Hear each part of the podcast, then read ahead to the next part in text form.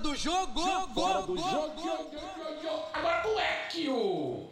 Calma, querido. Você já sabe, se tem a minha vinheta, tem mais um episódio do Fora do Jogo começando. Então fala, bonitos e bonitas. Um salve para os não tão bonitos. Assim, para você que me escuta do futuro, pontualmente, uma e cinquenta e seis da tarde, do dia vinte e sete de novembro de dois mil e vinte e três. Uma segunda-feira muito incrível aqui no Fora do Jogo, pois estamos com uma convidada que a gente já estava querendo trazer aqui há muito tempo. Mas antes de eu apresentá-la propriamente, primeiro eu tenho que agradecer a quem chegou através dela no Fora do Jogo e se inscreveu no canal, porque foi depois que a gente soltou o seu teaser que o canal chegou a quarenta e quatro mil inscritos. Chegou hoje, inclusive. Valeu, galera! Minha comunidade é forte, minha comunidade Pô, é forte. Pô, é isso. E pra você que não se inscreveu e chegou aqui através dessa mano também, já aproveita, se inscreve no canal, ativa o sininho da notificação, deixa o seu like, o seu comentário e, claro, compartilha com todos os seus amigos avisando que a Samanta está ao vivo no Fora do Jogo. Tem hashtag, Vitor Vita? Hashtag Samanta no F D J, você pode mandar sua mensagem, o Vitor está registrando ali fora das câmeras e me mandando no WhatsApp. E antes de tudo, boa tarde. Oi. Obrigado por ter vindo, viu? Gente, era pra eu ter vindo aqui há muito tempo, mas só deu hoje, tá tudo certo. Estou muito feliz. Qual é a minha câmera aqui? A sua é aquela dali. Mas não tem nenhum problema, o importante é que você veio. Ah. O pessoal tá perguntando que o programa tá atrasado, se tava sem luz, não, é que a gente tava fofocando mesmo. Fofocando, a gente fez um mini podcast no camarim, tá? Ótimas fofocas, diga-se de passagem. Ótimas, ótimas. Ótimas fofocas. Se quiser, a gente repete tudo pra vocês, porque são bem edificantes. É isso. E olha só, pô, tô feliz demais de trazer aqui, tá? Eu também. Sabia? Sempre via você pelas redes sociais. Pô, que maneiro, eu também. Aí. A menina de Madureira, Samanta Alves, mano. Gente, que loucura. Samanta, aqui no nosso podcast, a gente tem uma tradição, que é a primeira pergunta pra todo convidado que eu faço. A primeira ah. mentira, tudo bem. Hum. A segunda que eu sempre faço é, quem é a pessoa fora do jogo? Então me conta, quem é a Samanta fora das redes sociais, fora aí do trabalho como influenciadora, criadora de conteúdo? Quem é a Samanta? Conta pra gente. Cara, Samanta, parece que não, mas é uma pessoa tímida, é... quieta e que fica vendo coisa de maquiagem no TikTok. Que é, tipo assim, é literalmente isso. Não que eu não seja isso que eu mostro, que eu faço. Eu sou assim. Só que eu não consigo ser assim vinte e quatro horas. Então, quando eu não tô gravando e tudo mais, ou eu não tô... Enfim, numa resenha, eu sou muito quieta, eu fico com vergonha. Eu tenho vergonha de chamar garçom pra pedir uma água. Caô. Sério. Eu peço pro meu namorado pedir. Ai, pede ali, eu quero, eu quero uma água. Pede pra mim. É assim. Ah, amor, vai, pede aí a conta. Porque eu tenho vergonha. Mas não porque eu sou tímida. Não sei. É... Não sei, gente. Quem é assim, tamo junto. É aquela pessoa que todos os amigos falam. É, ai, ah, vamos pedir pra Samanta que ela é cara de pau, mas no off eu tô, gente, tão, eu não sou tão cara de pau assim, gente. Mas eu vou lá e faço. Mas eu sou muito quietinha na minha. E eu sou também muito off internet. Eu só pego o celular, só fico vendo as coisas. Quando eu tô trabalhando, eu quando eu tô vendo assim, mas no meu dia a dia eu consigo ficar sem telefone tranquilamente. Até prefiro, eu esqueço de aparecer nos stories. Que meu namorado também que trabalha comigo, por isso que eu falo dele, meu produtor Antônio. Ele reclama muito que eu não faço stories. Então ele fala assim, cara, você já apareceu hoje? Aí tipo, é três da tarde. Eu, não. Tava dormindo, pô. É, aí eu falo assim, oi galera, tudo bem? Às vezes nem tô dormindo, eu só tô, sei lá, jogando The Sims. E aí eu falo assim, oi galera, tudo bem? Então, ué, caixinha de pergunta aí, o que, que vocês querem saber? Porque eu tenho preguiça. Mas tu gosta de responder caixinha de pergunta? Gosto, mas eu gosto de responder em foto. Tipo, porque eu, eu tenho um humor que da minha cabeça funciona. Que assim, a pessoa fala, é... Onde você mora? Aí eu pego uma foto minha no buraco do trem de Madureira, assim, ó. Aí eu boto, tipo, só a foto ali com uma música muito trash. Tipo, sei lá, um calypso. Aí eu, eu no buraco do trem... Um exatamente, com calypso no fundo. É. E eu, eu pego umas músicas muito antigas, que só quem é cria vai lembrar das músicas. Aí eu gosto de responder assim. Aí cada história que você passa é uma música muito estranha. O pessoal aqui do chat, os queridos que acompanham esse podcast maravilhoso, estão querendo que falemos daquele assunto. Claro. Aquele assunto que combinamos. Mas, lógico, a gente vai deixar pra depois, a gente vai falar muito de Botafogo, até porque, vamos. Além de falar do campo, o Botafogo faz parte da sua história, pô, não só como torcedora, mas você já criou conteúdo para o Botafogo, com o Botafogo. Isso. Então, vai Trabalho dar... lá, né? É isso. Então tem um monte de pauta legal pra gente falar, mas é. Antes, quero continuar falando um pouquinho mais aí dessa, dessa parada, porque, tipo assim, você, a gente tá conversando ali fora do ar, você começou na internet de uma maneira despretensiosa, pelo que eu entendi. Cara, eu comecei... Eu tinha dezessete anos, eu tava no terceiro ano do ensino médio. E eu comecei porque... A Sam... Desculpa te cortar, mas a Samanta de dezessete anos no ensino médio queria cursar o quê? Direito. E entendi. Eu, e eu fiz direito. Eu cheguei a fazer direito, sim. E tranquei, inclusive, esse ano, no oitavo período. E eu ia me formar ano que vem. Só que eu fiquei, cara, acho que não vai dar. Porque ia me consumir de uma forma que eu não ia conseguir trabalhar. E no sentido de internet e tudo mais. E fiquei assim, ah, cara, eu vou trancar. E depois eu termino, porque faltavam dois períodos pra eu terminar. Ai, que ódio! Podia dar com o diploma. Mas enfim. É, cara, eu comecei com dezessete anos no terceiro ano do ensino médio. Eu tinha um... Sabe Gossip Girl? Aí eu era meio que uma Gossip Girl da minha escola. Eu sei por alto, assim. É, tipo, é um blog... É uma pessoa que fica fazendo fofoca dos outros no off, que ninguém sabe quem é. Na teoria era isso, mas eu não fazia fofoca. Eu não falava mal de ninguém, não era algo pra denegrir ninguém, assim. Era, mal, era algo mais, tipo... Eu fiz um Twitter e a minha escola era o Salesiano e o padroeiro era o João Bosco. Aí eu fiz o Bosco Boladex. Aí eu peguei a foto de, de João Bosco, eu fiz um meme com o João Bosco. E eu, tipo assim, a gente tinha um professor de português que ninguém gostava da aula dele. Realmente a aula dele não era legal. Aí, na época, era aquele meme de é, The Floor Is. Aí você ficava sem estar no chão, né? Aí eu botava The Floor Is, aula do fulano. E era uma menina da quinta série, tipo, pendurada. Sabe? Eu fazia memes com os pessoal da escola, sabe? Mas eram memes tranquilos, ninguém ficava ofendido. Bobeirinha. Muito bobeirinha. E todo final do ano eu fazia Salesiana Awards. Era qual foi o melhor professor, qual foi a aluna mais chata, qual foi a, dan- a melhor dança do... da festa junina. E a galera gostava muito. E aí teve um dia que eu fiz um vídeo dançando passinho com a roupa da escola pela escola, que a escola era grande, com a música do Balão Mágico, versão funk. E aí postei. Mas aí foi no meu pessoal. Porque eu acho que se eu postasse no Bosco, todo mundo ia saber que era eu. Mas o pessoal, tipo, não sabia? Ninguém desconfiava que era você? Desconfiavam porque eu tinha um humor muito específico. Mas aí quem me acompanhava, quem andava comigo, sabia que era eu. É, tipo... Eu ia perguntar, teus amigos, tipo assim, é, o Close falava... Friends, o Close Friends sabia. É, eu falava assim, não, sou eu não. Eu olhava assim, sabe? Eu não falava que sim, mas também não falava que não. Aí quando eu saí, no meu último ano, inclusive, no, no, último, é, no último Salesiano Awards, eu postei uma foto minha dizendo, era eu o tempo todo. E aí todo mundo, que isso aí? Quem não gostava, né? Porque tinha gente que não gostava das doações, ficou muito bolado comigo. Eu fiquei assim, ah, não posso fazer nada. Já saí da escola. Mas, é, aí eu fiz um vídeo dançando passinho e postei no meu pessoal. Só que, cara, eu pensei, esse, esse vídeo aqui é pra galera da escola curtir. Pra eu chegar no dia seguinte e ser falada. Eu gostava de ser o centro das atenções, sempre gostei. E aí, só que deu boom. Deu um boom bem maneiro. Eu fiquei, cara, a galera gostou. E aí, era uma época que a gente tava se formando, então a gente ia fazer reuniões das festas de formatura. Tu era da comissão? Era. Claro que eu ia ser da comissão. Eu era mais popular da escola. Óbvio. Não, e sabe o que era melhor? Eu era representante de turma também. Mas eu era representante de turma porque no meu colégio católico, toda semana a gente ia ter café da manhã com o padre. O café da manhã era muito bolado, tá? Era bolo, era suquinho. E era no meio da aula. Então, tipo assim, eu matava a aula para ficar com o padre e tava tudo bem, eu não levava falta. Você matava a aula pra tomar café da manhã? Com o padre. E eu ficava assim, gente, é óbvio que eu vou ser representante de turma. Aí tudo que eles pediam, eu não fazia. Porque, ah, Samanta, a gente pede tal coisa pro padre. Eu, tá bom, tá bom, faz uma listinha e me dá. Eu chegava lá e só comia. E fé. E fui reeleita diversas vezes, porque eu, eu cativava, sabe? E aí, é... Aí deu bom, aí eu, saindo da comissão de formatura, fui pra reunião. Aí eu fiz no metrô e no trem.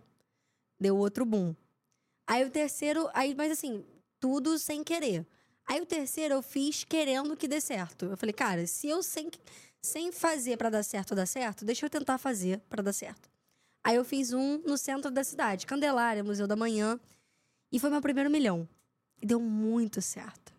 Que eu fiz pra dar certo e deu. Eu falei, caraca. E aí, no intervalo de uma semana, descobriram que eu era botafoguense. Porque eu sempre deixei claro que eu era botafoguense no meu perfil. E aí, os torcedores e páginas do Botafogo falaram, cara, faz um pro Botafogo. Aí eu, tá. Aí eu lembro que numa quarta-feira eu mandei mensagem pro Márcio Padilha, que é o ex, ex-diretor de marketing da época de, do Botafogo dois mil e dezoito. Aí eu mandei uma mensagem, tipo assim, no Twitter, cara. Oi, boa noite. Tudo bem? Então, eu sou a Samanta... Esse aqui são meus números, são os meus vídeos e eu quero fazer assim pro Botafogo. Mandei. Assim, ah, cara, ele nunca vai responder. Aí trinta minutos depois ele me responde, pode. Aí eu, ai. Aí, tipo, isso foi numa quarta. Aí no sábado era Botafogo e, sei lá, esporte, não lembro.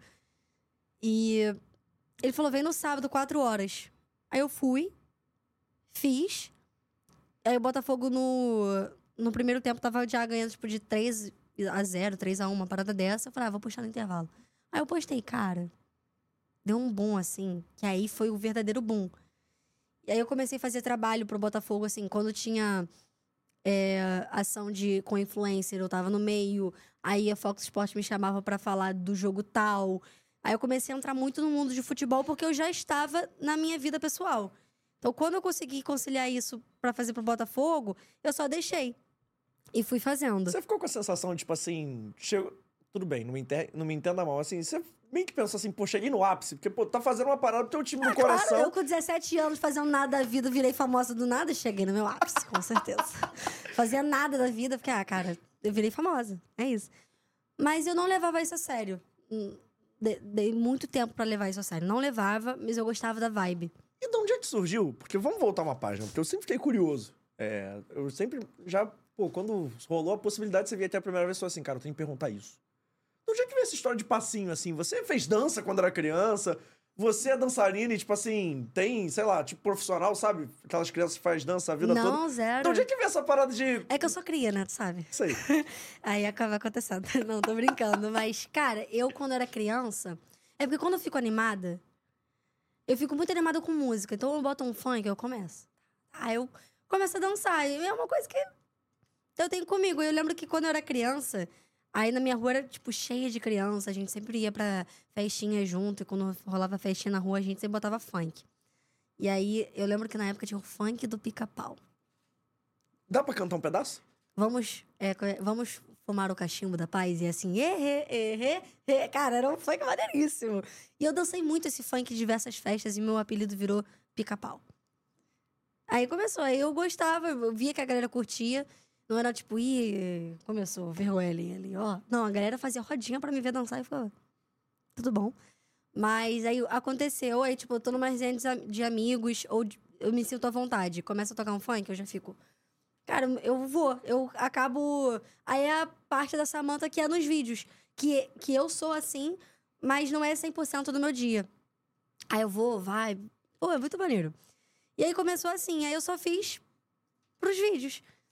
E aí, cara, passo, aí cheguei a fazer na, é, na Feira Nordestina, fiz em diversos lugares. Aí chegou Madureira. Que a história de Madureira é muito boa, porque eu não ia fazer mais.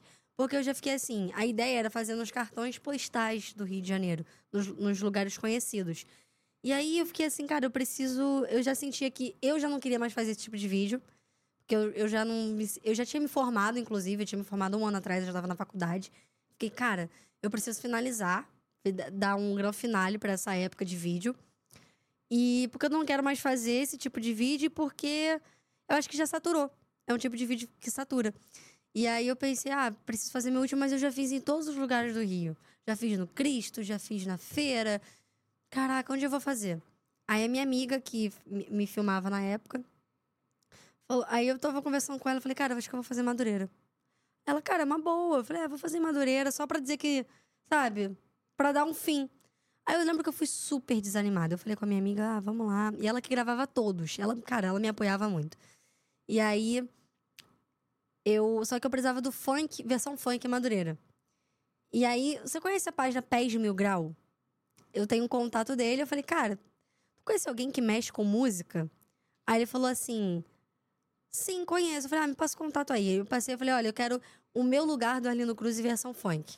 Aí ele fez, eu falei, pô, cara, eu vou te dar os créditos, pode ser assim, eu tinha zero dinheiro na época. Aí ele falou, pode. Eu falei, pô, obrigada.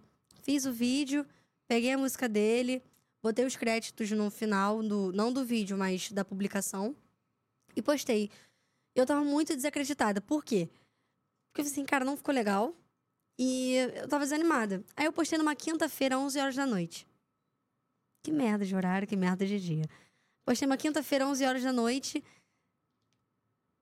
E aí, foi o... Foi dormir. Postou... Cara, eu não consegui dormir. Porque foi um boom tão grande, mas tão grande, que na sexta-feira, dia seguinte, de manhã, eu tava na Fátima Bernardes. Que isso? Questões de horas. Madrugada. A madrugada foi intensa. Eu não consegui dormir, eu virei, porque era uma emoção atrás de emoção. muitos famosos falando. E aí, tipo, eu postei na quinta, onze horas da noite. oito horas da manhã de sexta, o produtor da Fátima Bernardes estava falando se podia colocar o meu vídeo no programa. Aí eu falei, eu falei assim, cara, se for pegadinha, eu vou ficar muito mal. Mas se não for, pode. Eu respondi assim. Eu respondi assim, porque eu não tava acreditando. Aí, aí eu liguei na Fátima Bernardes pra ver qual era. E realmente, meu vídeo tava lá. Ela falou de mim. E no final, ela falou assim, você tá convidada pra vir no programa. Eu falei, cara... E aí eu cheguei lá, fiz a vinheta final do ano da Globo. Eu tava assistindo, tipo assim, tava assistindo em casa, logicamente. Em casa. Mas tava vendo com a família, tava vendo sozinha. Tava fazendo faxina. Tava tipo, fazendo tava faxina. Sozinha vendo, aí do nada, bum, Porque o cara falou, falou assim, ó, oh, mano, se for meme, tamo junto, vou ficar mal. Mas se não for, pode postar. Autorizo. E fui fazer faxina, porque sexta-feira era dia de faxina lá em casa. Aí eu tô fazendo faxina e botei na Fátima Bernardes, porque vai que... Aí tá lá na Fátima Bernardes fazendo faxina. Cara, ela começou a falar, botou meu vídeo, sei lá o quê, falou, falou, falou, e no final me convidou. Eu, meu Deus. Aí na semana seguinte eu fui pra lá e fiz a vinheta do final do ano da Globo. Fui no programa e o Felipe Caixara me chamou pra participar do, da retrospectiva do final do ano. Tipo assim, nos vinte e quatro, vinte e quatro anos, quarenta e cinco do segundo tempo. Foi, tipo assim, vu. E no mês seguinte me chamaram pra Botafogo T V. E você tinha o quê? dezoito anos aí? Eu tô com a conta certa? dezoito. Sou dois mil e um. E vou... E assim, você tá na internet há muito tempo, você é uma veterana da internet, mas eu fiquei até em short ali, que eu descobri falar, você tem vinte e dois anos. É. Como é que é isso pra você, assim? Porque, pô, vinte e dois... Não que eu seja muito mais velho que vinte e dois, assim... vinte e dois tá novo, tu, tu quer fazer as paradas, assim, de rolé. E tu tem uma responsabilidade com o seu trabalho, com a sua imagem, principalmente. Então, como é que você lida com isso? Cara, é engraçado. Eu acho que eu já... Eu me acho nova, mas ao mesmo tempo fico assim, nossa... Sabe aquela virada de chave pra tu, pô, cheguei num patamar, afinal. Mas assim, eu fico, pô, eu teria... É porque eu fico o tempo que eu tô na internet. Eu comecei em dois mil e dezessete. Se eu começasse a levar a sério desde o primeiro momento que eu estourei, eu acho que eu poderia estar num lugar diferente. Quando eu digo lugar diferente, é tipo... Um, representando a internet de um jeito diferente, sabe? Uhum. Eu estaria, acho que, um pouco a mais. Pelo tempo e pela dedicação que eu poderia ter dado. Mas, ao mesmo tempo, eu fico assim... É que quando uma pessoa assim fala assim, mano, você só tem vinte e dois anos, eu fico, é, é verdade, só tenho vinte e dois anos. Mas ao mesmo tempo eu fico, ai, sou ansiosa, vambora, quero mais. Obviamente, consequências de trabalhos e assim vai, mas assim, eu. Eu me perdi, na verdade. Não, Peraí, mas, mas eu, eu vou lembrar, vou lembrar. Mas eu peguei a ideia, tipo assim, porque você tá explicando que você tem vinte e dois, é. Que ao mesmo tempo que parece que você já tem. Ah, lembrei! Obrigada. Lembrei, gente. O que acontece? É, aí, eu lembro que eu cheguei a ficar desacreditada com a internet. Porque era uma coisa que eu queria seguir. Uhum. E... Mas eu... É aquilo, eu não tinha referência. Eu não tinha nada. Nada. Eu não, eu não, zero cabeça profissional pra isso. E aí, eu participei de um concurso pra Copa do Mundo. Que eu dediquei muito. Tanto atenção, trabalho, vídeos e dinheiro. Acabei não passando nesse concurso. Mas esse concurso despertou... Tipo assim, eu tava no estágio, lá na, no Meia. Eu tava, tipo, focadona em faculdade. E eu lembro que eu falei assim pro meu chefe, cara, eu vou passar nesse concurso. E eu vou sair daqui a um mês, tá? Porque é a duração que eu tenho do concurso pra passar. Aí no dia tal eu vou sair. Só que chegou o dia tal, eu não passei. Eu falei pro meu chefe, cara, não passei não. Só que eu vou sair da melhor forma, porque eu quero seguir isso. Aí eles super me apoiaram. Era, uma, era um clima muito família. No fórum do Meia. Obrigada, gente. Jack, décimo terceiro, tamo junto. E aí... Valeu, gente. E aí, cara, o Antônio... Eu já, já estava namorando o Antônio. O entrou, Antônio entrou na minha vida como um produtor, como videomaker, como editor, como psicólogo, como banqueiro, como tudo. E Inclusive, me ajudou. Tem uma pergunta a fazer sobre o Antônio, porque eu sou fofoqueiro, e um bom fofoqueiro gosta de saber das histórias, mas antes eu quero mandar um abraço pra todo mundo que manda um abraço pro Antônio, porque, tipo assim, tem uma galera te mandando mensagem, legal, tem uma galera pedindo você falar do Botafogo, e tem uma terceira via aqui que é fã número um do Antônio. É isso. Estão falando beijos pro Antônio, abraço pro Antônio. Antônio, você gosta de chafé, é isso? É porque o café do Antônio, gente, o café do Antônio, ele tem... Ele é muito claro, assim. Você pensa assim... Você pensa assim, café. Você pensa, café é preto, tipo assim, preto. Você pensa, é, café escuro. Café, café. O café do Antônio, você é turvo. É tipo um café com leite, quase. É turvo. É, é claro, é claro. Aí parece um chá. Pô, mas Antônio, é gostoso o café dele, só que não é aquele café preto de padaria, de cria, que todo mundo conhece. Ah, entendi. Por isso o pessoal tá pedindo pra servir chafé pra Samanta. Agora tudo fez sentido na minha cabeça. É. Mas o Antônio Isso tem... aí é uma comunidade que a gente isso. tem, que acompanha a gente todos os dias. Mas o Antônio tem muitos fãs aqui, eu fiquei impressionado por ter... E eu vou te perguntar, momento fofoca total. Por favor. Momento gossip do dia. Como é que o Antônio surgiu na sua vida? Como é que começou o relacionamento? Então, gente... O Antônio, ele fazia vídeo pro Fluminense, ele era blogueiro do Fluminense, que nem eu, tipo assim, ah, sou blogueira do, do Botafogo, um tempo atrás. Hoje em dia eu não sou tanto, mas eu sou ainda.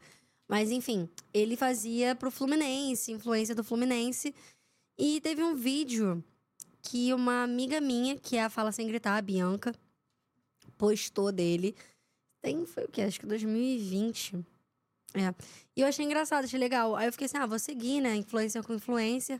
Zero. Vai ter um collab de vez em quando? É, sim. Não, tipo... no, não no, no segundo sentido, mas vai ter um collab, ah, tipo assim, não, tô falando sério, tipo assim, um Botafogo Fluminense pra tu gravar, pô, não, fala na moral. Sim, eu sei. E é, realmente, eu tinha zero, é, zero intimidade e zero maldade. Sim, eu tinha zero maldade. E detalhe, eu namorava na época e ele era praticamente casado. Que parada, hein, senhores? É, mas assim, zero maldade mesmo, zero maldade. Profissionalismo. Eu, total, eu só segui ele, eu só segui ele. Falei assim, ah, um... E eu, na época, eu não conhecia muitos influencers do Fluminense. Uhum. Eu conhecia só a Bianca. Eu ficava assim, cara, é impossível o Fluminense. É só uma influencer. Eu falei, ah, tem mais um, legal. Eu segui. E aí, ficou lá. Eu vi os stories dele, eu comentava, tipo assim, ele fazia... Na época ele jogava cartola, só botava o time do Fluminense. Que eu ficava assim... Aí eu... Caralho. Aí eu, aí eu respondi assim, cara, tu é muito clubista. Aí era, era interação assim, boba, que não, não tinha uma conversa. E ficou nisso. E eu achava ele engraçado, acabou. Aí passou um tempo, ele sumiu no meu Instagram. Tipo, não aparecia mais. Eu, só que eu não me dei conta. Eu não reparei que ele não aparecia mais, porque era uma coisa muito assim. Aí passou um tempo. Eu estava meio que no final do meu relacionamento. E ele tinha separado. Só que, assim, como ele apareceu de novo no meu perfil, já que eu falei que ele tinha sumido? Eu estou, tipo, nos finalmente do meu relacionamento. E aí eu tô no meu Instagram e do nada eu vejo a foto dele, mudada, não era a mesma foto. E o círculo verde. Ih! É. Aí um círculo verde. Aí eu fiquei assim, cara, quem é essa pessoa que eu tô no Close Friends? Eu não, eu não tô lembrando. Aí... E tipo, você cede, né? Que... É, eu fiquei, caramba. Aí eu fiquei assim, ah, é aquele influencer do, do Fluminense. Eu cliquei no perfil, eu vi. Falei, caraca, só que, eu não... só que eu entrei no perfil dele, só que tudo ainda do perfil dele era sobre o Fluminense, era com a ex dele. Tu não moldou? Não, porque eu pensei assim, ah, ele voltou do nada. Voltou, tipo, e do nada apareceu. Ou o algoritmo me botou aqui. Ok. Aí eu, tá, legal. Aí... Passou. Aí eu, no finalmente do meu relacionamento e tal, cheguei a terminar. E aí a gente começou a conversar. Só que não conversar em si. Eu comecei a responder os stories dele. Tu botou no seu Close Friends também? Eu não tenho Close Friends. Eu não tenho Close Friends. Mas é verdade. Não, é verdade. Tipo assim, eu comecei a responder, mas como era na época que ele era muito ativo. E aí ele botou, tipo, que ele era contra a caixinha de som na praia. Playboy de merda. Só quem é contra é Playboy. Porque quem é cria de verdade, bota uma caixinha de som e curte uma cerveja com uma caixinha de som na praia. Aí eu comentei, cara, eu gosto de caixinha de som, se for som ambiente, se respeitar o outro, eu gosto. Mas peraí, você falou com toda essa, toda essa coisa assim, culta de, pô, eu gosto, não sei o quê. Ou tu meteu logo um, pô, eu não, me amarro em caixinha de som? Não, eu falei, cara, porque ele tava falando quanto ele, ele era contra. Eu falei, ah, eu gosto, eu, eu não tenho nada contra, não. Respondi. E aí ele começou a falar, por que não? Aí eu falei, não, mas olha só, isso, aquilo, isso, aquilo. E aí daí a gente começou a conversar, ainda sem maldade. Coisas aleatórias e pontuais. E aí quando eu terminei de fato, tipo assim, dei, terminei, ele começou a responder meus stories, já dando em cima de mim, porque eu não sou boba. Eu falei, cara, esse, tá, esse cara tá dando em cima de mim. Ele tá dando em cima de mim. Só que eu entrava no perfil e as coisas dele com a Isa ainda estavam lá. Eu ficava, cara, que loucura, o cara é uma traíra. Só que ele já tava separado há muito tempo. Só que ele não Guardando tinha tirado. Guardando os prints pra expor ele na internet. Com certeza, porque eu sou dessa. Eu adoro terminar um relacionamento quando o cara tá errado. E aí eu... Aí eu comecei a dar trela, né? Porque eu já estava solteira. Aí eu fiquei, ele é gatinho, vou dar uns beijinhos. E aí, ele, aí a gente conversou na direct, ele falou que tinha terminado, já tem um tempo. Aí eu, ah, tá, mas não, te, não tiro nada com a ex, né? Então não gosta, deve voltar. Mas isso não é assunto meu, só quero dar um beijo, então foda-se. Aí eu ficava ali. Aí teve um jogo do Botafogo e Fluminense que eu obriguei ele aí, porque ele não ia mais em jogo do Fluminense, tá? Aí eu obriguei ele aí. Calma lá, você é, vai falar aí da minha torcida. É, ele não ia. E aí eu falei, não, você vai nesse jogo, a gente vai se encontrar. Ele foi no jogo, lá no Nilton Santos, a gente perdeu, tá? De três a zero pro Fluminense. Foi três a zero? dois a zero. Foi dois a zero e, fui, e eu fui curtir um pré-jogo como se nada tivesse acontecido. Encontrei ele, a gente deu o nosso primeiro beijo. Beijinho assim no McDonald's, ali da Suburbana. Pô, que momento, hein? Que momento. E a partir daí ele se gamou em mim, tá? Gamou, gamou tem, total. Tem um microfone que chega aí, você quer que a gente ligue pra você dar cara, sua Cara, ele sua gamou opinião? Total em mim, gamou total, gamou total. E você foi, e aí? Ah, ele queria. Gamou total, gamou total. Gamou total. Porque eu levei pra um lugar insalubre, eu levei pra um pet chinelo insalubre bizarro, tipo... Como assim? É porque tipo assim, do McDonald's você já foi pro Não, pet... é que do pós-jogo a gente foi pra um... Pra um bar, Mangueirinha. Quem é botafoguense sabe, o bar, bar Mangueirinha, auge da noite, pós-jogo, sendo derrota ou não, porque a gente não ganhava mais pra isso. E aí, cara, o que dizer do Mangueirinha, né? Rolava churrasco dentro do estabelecimento, sem nenhuma passagem. Cara, e ficava um fumacê, além de ser sujo... E ficava um cheirinho de churrasco, todo mundo saía meio defumado. Nossa, lugar. Tava um calor, aí tocava um funk proibidão. E aí eu levei ele pra lá. Eu... Eu levei ele pra lá. E ele foi e a gente ficou. O Helder Araújo falou assim, Antônio, primeiro botafoguense torce pro Fluminense. Procede a informação, Samanta Alves? Procede, porque no off ele é muito fogão. Tá falando que ele tá solto. Nada, nada, nada com a energia da fofoca, amigo. E Samanta Alves, você não fez Oi. uma pergunta fundamental. A gente tá falando de Botafogo pra cá, Botafogo pra lá. É uma pergunta meio idiota, completamente idiota, mas é clichêzaço, todo podcast faz. Por que você é botafoguense? Por que você... Não, onde é que veio essa coisa de torcer Botafogo? Conta pra gente. Ah, meu pai, né? Tem que ser. Porque se não fosse ele, cara, sei lá, entendeu? Mas enfim, foi meu pai, inclusive eu e ele somos os únicos botafoguenses da família. Obrigada, pai. E é isso, eu tenho um apego muito forte a meu pai, sempre tive desde criança. A minha relação com ele é muito, muito, muito boa. E eu sempre gostei de futebol. E aí mas meu... era de jogar ou só de assistir? Ah, assistir, eu sou péssima jogando, mas se alguém me chamar pra uma pelada, eu tô dentro, eu só vou de Hedley, tá? Mas tá tranquilo. E aí, ele me, cham... me chamou, ele... Mas meu pai nunca foi incisivo, tipo assim, você é botafoguense, toma aqui a camisa. Não, ele era botafoguense, eu vi ele torcer, eu sempre apaixonada pelo meu pai. Eu via junto e tal, aí... Eu só sei que... Aos seis anos, eu entrei com o Lúcio Flávio no Maracanã, Botafogo e Vasco, um a um. Eu tenho essa camisa até hoje. E cabe em mim. Cabe em mim. E o Lúcio Flávio autografou com caneta azul, por isso que não... Caneta Bic. É, por isso que não tá o autógrafo, mas dois mil e sete, auge do Botafogo. E você falou da, da sua, assim, de ser apaixonada pelo seu pai e tudo mais. É, o futebol, pra mim, sempre foi um ponto de encontro da minha família. Tipo, total. Assim, era um momento que eu conseguia sentar com meu pai, com meu avô, com meu irmão, e a gente fazia meio que uma parada junto, meio que um programa de família mesmo. Com você assim também, tipo assim, hoje em dia eu sei que, pô, você trabalha com isso e tudo mais. Mas em algum momento da sua vida foi esse ponto de encontro também com seu pai? Cara, minha família, de forma geral, ela se une através de fofoca, briga, churrasco e futebol. Minha família é isso aqui. Às vezes rola tudo ao mesmo tempo num dia só. Mas em assim relação... que é bom, inclusive. Ah, porra, eu amo. Eu amo. Mas em relação a eu e meu pai... A gente, a gente tem muitas coisas em comum que eu acho que eu adquiri por conta dele. Tipo, ele é professor de história e eu amo história. Eu sou muito boa em história. Ele é botafoguense e eu virei botafoguense. Meu pai, ele tem um partido, eu sou o mesmo partido. Mas não porque ele me influenciou, é por conta de, sei lá, cara, isso acontece.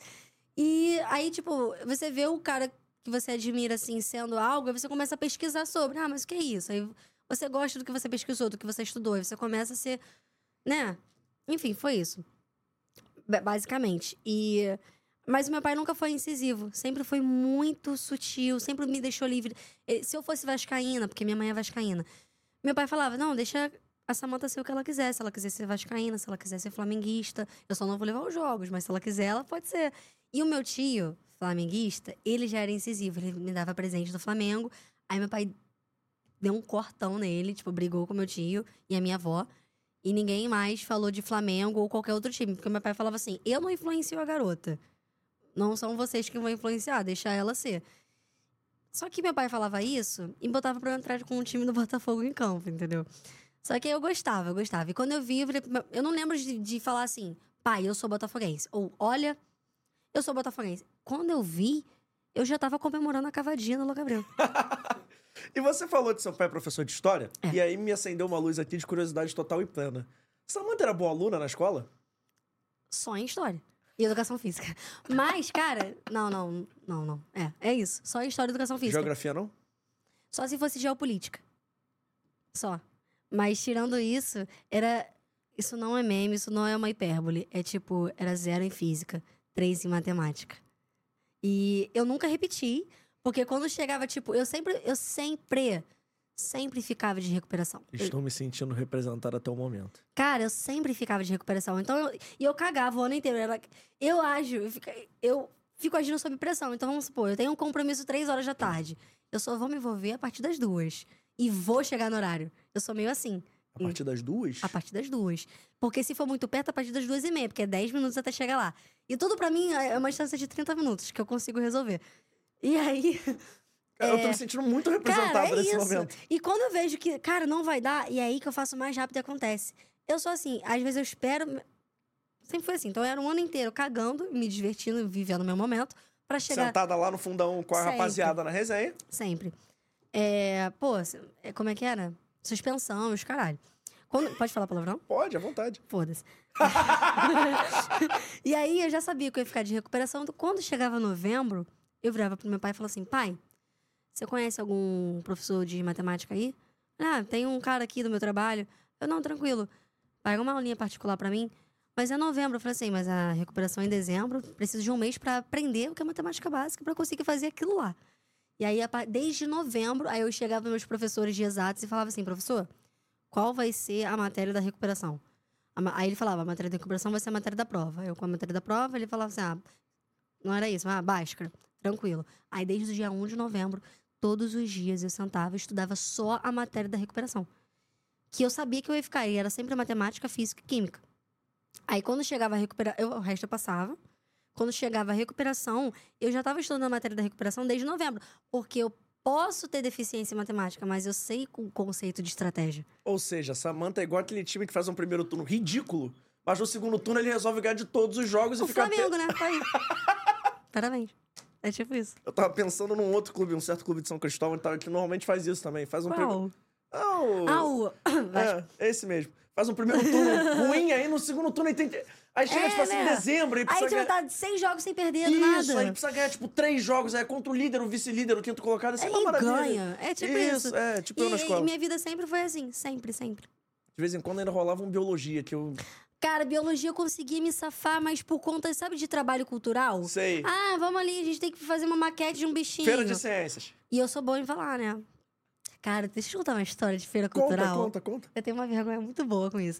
Eu tava no Salesiano, e aí tinha uma feira cultural que valia dez para todas as matérias. E eu começava a me garantir a partir da feira cultural. É, era nesse... Era minha virada de chave. Era essa hora que eu falava assim, porra, agora é meu momento. Exatamente. Então, tipo, era de fevereiro...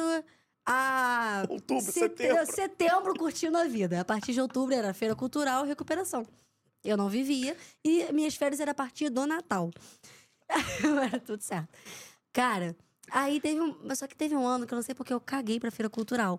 E era uma feira cultural de língua portuguesa que valia dez para física. Tipo, uma parada bem louca. E aí... Todo mundo, tipo, o tema... É tipo os jogos do Luciano Huck, Domingão, né? Tipo assim, que você faz mil pontos. Aí... É, cara... E eu lembro que a matéria era português misturado com a África. Tudo a ver com física. Tudo, tudo a ver com física. Aí, tipo, você via as barracas, você via as barracas todas estampadas, você via o safari, você via... Não, eu, eu cheguei a ver um, um, um papagaio lá todo estranho. Falei, gente, o Ibama permitiu isso. A galera... A, a, as vestimentas todas num estilo bem... África, sabe? Não sei explicar pra vocês, mas investiram. A minha barraca era uma... barraca branca, e eu com uma camisa preta, com uma calça jeans e tênis. E uma mesa tinha uma apostila e uma bandeja de brigadeiro. Era meu trabalho. Aí... cara, a gente tá muito mal. A gente tá mal. Aí, o que, que eu fiz? Eu e, sou boa no desenrolo. E eu aposto que você não era, tipo, a primeira barraca. Você deveria ser a última pro cara passar pela exposição toda e chegar na sua. Tipo assim, naquele momento decisivo, comparar com tudo que ele já viu. É que, cara, sinceramente, aí eu falei assim... Só que eu não sei como a gente chegou, chegou naquele ponto. Que eu falei, gente, vamos sentar aqui. Hoje é, a gente vai ter que interpretar, vai ser o seguinte. O nosso, a gente não tinha tema. Cara, não sei que, como eu deixei isso acontecer. Aí, nos... Eu juro, eu entrei em desespero. Porque eu falei assim, gente, essa, esse dez é pra me garantir na minha... Eu conto com esse dez. Eu conto com esse dez em física. Eu não sei como eu me permiti. Porque, ah, eu lembrei, porque teve um trabalho que a gente foi se reunir, eu pintei meu cabelo. Com as meninas, era um grupo de meninas que só fofocavam, sabe? E a gente parava pra ver High School Musical. A gente não estudava. Prioridade. Prioridade total. Mas eu vivi e passei. Então eu não me arrependo de nada. Então o que, que eu fiz? Gente, olha só, a nossa barraca é literalmente uma barraca em branco, com uma bandeja de brigadeiro e uma apostila. E a gente tá com uma camisa preta de calça jeans. Você tinha uma apostila... Uma barraca branca, uma bandeja de brigadeiro e um grande sonho. Porra, uma meta. E aí eu falei assim, vai ser o seguinte, o professor vai chegar... E era um professor que eu não gostava muito da gente. Eu falei assim, vai ser o seguinte... O nosso tema é a influência da língua portuguesa nos países africanos. Foda. Não, tipo assim, foda-se, tu inventou isso na hora. Foda-se, mas também uma puta de criatividade. Não, não, não. Tá? Brilhou, brilhou. Escorreu uma parte aqui do meu neurônio. Aí eu falei, nosso tema é esse. Como a gente vai pegar esse tema e seguir nele? Vai ser o seguinte... Como a gente vai apresentar isso? É, aí eu falei, vai ser o seguinte... Quais são os países que falam português na África? A gente chegou, ah, Cabo Verde, pipipopó. Colônia da onde? Portugal. História de Portugal, história do Brasil. Dom Pedro, papá, joga ali, Napoleão foge, vambora, vambora. Aí vai ser o seguinte... Aí eu falei, Thaísa, vai ali na feirinha do lado, compra uma caneta pra... Uma caneta, aquela caneta... Chama em quadro. É, compra essa caneta um aí. Um pilô. É, um pilô, é. Pra quê? Eu falei, só compra. Quando ela voltou, eu falei assim, o seguinte, a nossa barraca é uma página em branco. Nem fudendo. Fudendo pra caralho. Nem fudendo, tu meteu. Eu falei assim, a nossa barraca é uma página em branco. Então a pessoa vai chegar aqui e a gente vai falar com propriedade da influência da língua portuguesa na África. E no final da apresentação, quando a pessoa estiver entendendo nada... A gente vai dar a piloto pra falar assim, a nossa barraca é uma, é uma página em branco que você vai escrever o que você quiser nela, que vai fazer parte da nossa decoração. E toma um brigadeiro. Caralho. Tirei dez. Sem estudar nada. Cara, isso aí pra mim, eu tenho orgulho, tá? Eu tenho é, orgulho disso. É tipo jogar com aquele lanterna, de jogo de meio de tabela, assim. Você precisa dar três, três pontos. Eu preciso da pressão. Você contou com os três pontos. Você contou com os três pontos. Você não podia empatar, aquele jogo assim de ganhar. É isso, entendeu? Eu, eu precisava disso e eu fiz com todas as minhas garras. O momento de feira cultural é um momento decisivo na vida de qualquer pessoa. Tudo que, que não eu, se estuda. Tudo que eu era relaxado durante o ano, eu cobrava na feira cultural. Tipo assim, trabalho em grupo era, rapaziada, vamos sentar aqui, vamos dividir essa parada, vamos fazer na moral, vamos, pô, estudar todo mundo junto. Teve uma feira cultural que eu reciclei um trabalho. Não Porra. sei nem se eu poderia contar isso, mas vou contar, não tem problema. Eu tava, acho, no nono ano. Hum. Aí eu troquei de escola, tipo, eu fiz o sexto, sétimo e oitavo numa escola e o nono eu fiz em outra. Eita, aí nesse, tá nesse tudo co... bem? Tá tudo tranquilo. Aí nesse colégio tinha feira cultural. Eu falei assim, pô, beleza, a gente decidiu um tema maneirão, não sei o quê, baseado numa revista. Levou um professor de geografia, o cara amou a ideia, falou, porra, vamos fazer essa parada, não sei o quê. Juro pra você, a feira cultural é tipo sábado. Quinta-feira à tarde, a gente já montando o trabalho, isso aqui. Chega a diretora da escola, que eu nunca tinha visto, tipo assim, tinha... falou, oi, bom é. dia. Chegou e chamou o meu grupo na sala dela. Eu falei assim, deu, deu merda. Caramba. Chegamos lá, eu falei assim... É um absurdo vocês fazerem um tema desse, eu não pode, não sei o quê. Ou vocês inventam outro tema, ou vocês não vão apresentar na feira cultural. Eu falei assim, não. Apresentar na feira cultural eu vou. Não sei o que eu vou apresentar. Qual era o seu tema, cara? Ah, cara, era alguma coisa de empresas que, tipo assim, dava...